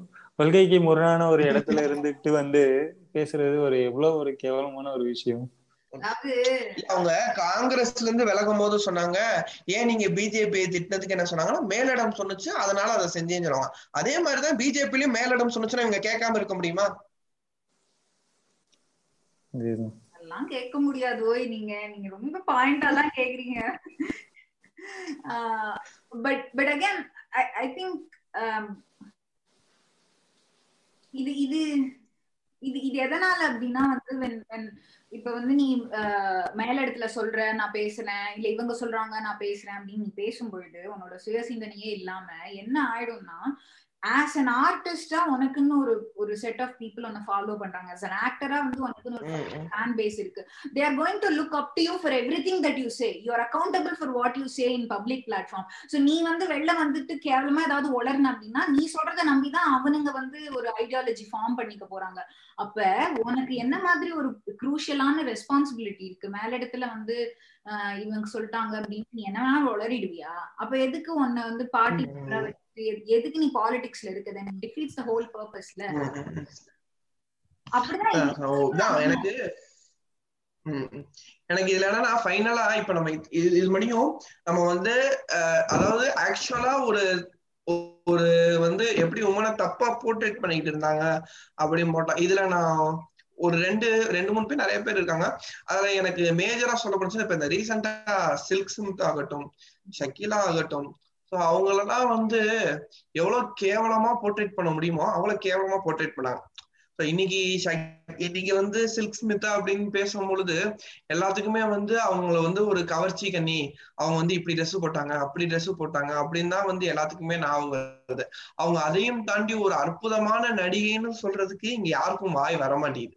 அது என்ன பண்ணிட்டாங்கன்னா சில்க் ஸ்மிதா வந்து either over glorification of Silk Smitha, அவ புனிதமானவள் அவ அப்படி இப்படின்ட்டு, இல்லைன்னா அவ சரியான தேவையாடா அப்படின்ட்டு.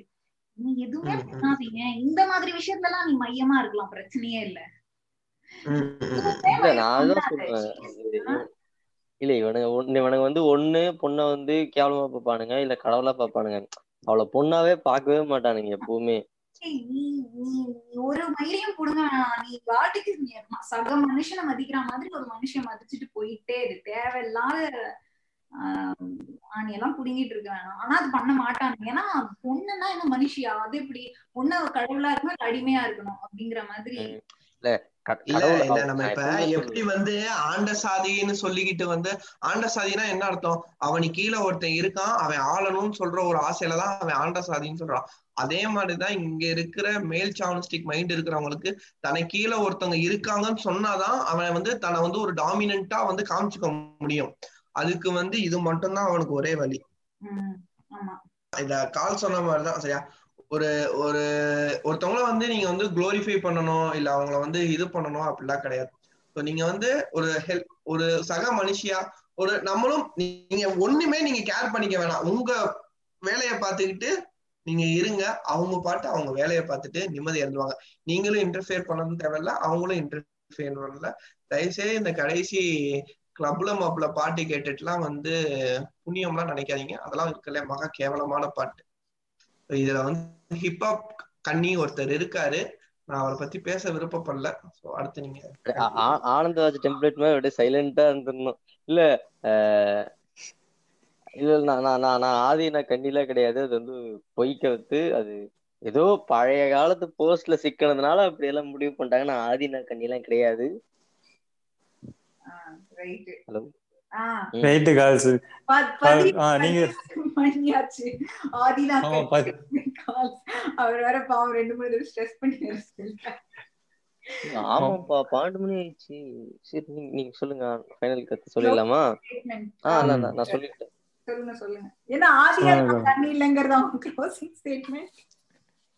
கிடையாது, நல்லவேளை இது கடைசியில ஃபுல்லா சொல்லி ஃபுல் எபிசோட அசிங்கப்பட்டிருப்பேன். இல்ல நான் முதல்ல நான் ஆதி நான் கண்ணி இல்லைன்றத தெளிவுபடுத்திட்டு என்னோட ஃபைனல் கருத்தை சொல்றேன். என்னை பொறுத்த வரைக்கும் என்ன சொல்லுவேன்னா, இவங்க இந்த உமனை குளோரிஃபை பண்றது, உமனை இது பண்றது எதுவுமே தேவையில்லன்னு தான் நான் சொல்லுவேன். டீசெண்டா ஒரு மென் கேரக்டர் எந்த அளவுக்கு நீங்க வச்சிருக்கீங்களோ அதே அளவு வந்து ஒரு உமனையும் வச்சிருங்க. உமனை வந்து நான் கடவுளா காட்டுறேன் கடவுளா காட்டுறேன்னு எதுவுமே காட்டதில்லை, அவங்கள பொண்ணா காமிச்சா போதும், அவ்வளவுதான். எனக்கு கேட்டா குளோரிஃபிகேஷனும் தேவையில்லை. அதுக்கப்புறமா இன்னொன்னு என்ன சொல்லுவேன்னா, பொண்ணுங்களும் பசங்க எதுக்காக பார்ப்பாங்களோ அதுக்காக தான் பிறந்திருக்காங்க. பசங்க வந்து கெட்டு போனா அவங்கள வந்து திருத்தத்துக்காக மட்டும்லாம் பிறக்கல. இது வந்து செல்வானாக்காக நான் சொல்லிக்கிறேன். பொண்ணுங்களுக்கும் அவங்களுக்கும் ஒரு தனி லைஃப் இருக்கு, அது அவங்க வாழணும், இன்னொருத்தவனுக்காக அவங்க வாழக்கூடாதுன்னு நான் சொல்லுவேன். நான் இன்னொன்னு சொல்லுவேன்னா, இங்க வந்து எல்லா ஆம்பளைலாம் ஒன்றும் நல்லவும் கிடையாது. இங்க எல்லா ஆம்பளைக்குள்ளயுமே சின்ன சின்ன அந்த ஆணாதிக்கம் இருக்கும். அதவே ஒரு ஒரு அழகான ஒரு மீம் இல்ல சேம். சோ இப்போ உங்ககிட்ட ஆண்களை பத்தி தவறா பேசினா எல்லா ஆண்களும் அப்படி கிடையாது அப்படின்ட்டு சொல்ற ஆண்களுக்கு ஒரே ஒரு ரிப்ளை தான், ஒரு 100 சாக்லேட் இருக்கு அதுல வந்து வெறும் 30 சாக்லேட் தான் பாய்சனஸ் அப்படின்னா, இப்ப ரேண்டமா ஒரு 5 சாக்லேட் எடுத்து சாப்பிடுனா சாப்பிடுவீங்களா நீங்க? இதே மாதிரிதான். சோ இது எங்க வீட்டுல ஒரு இது சொல்லுவாங்க, அதாவது இப்போ அம்மா வந்து வீட பெருக்கிக்கிட்டு இருக்கும்போது நீங்க காலை தூக்கிட்டு அவங்கள பெருக்க சொன்னாலே உங்க மனசுல வந்து ஒரு ஆணாதிக்கம் இருக்குதான் அர்த்தம். சிம்பிளா அவ்வளவுதான். ஆமா, சோ இது நானே பண்ணிருக்கேன்.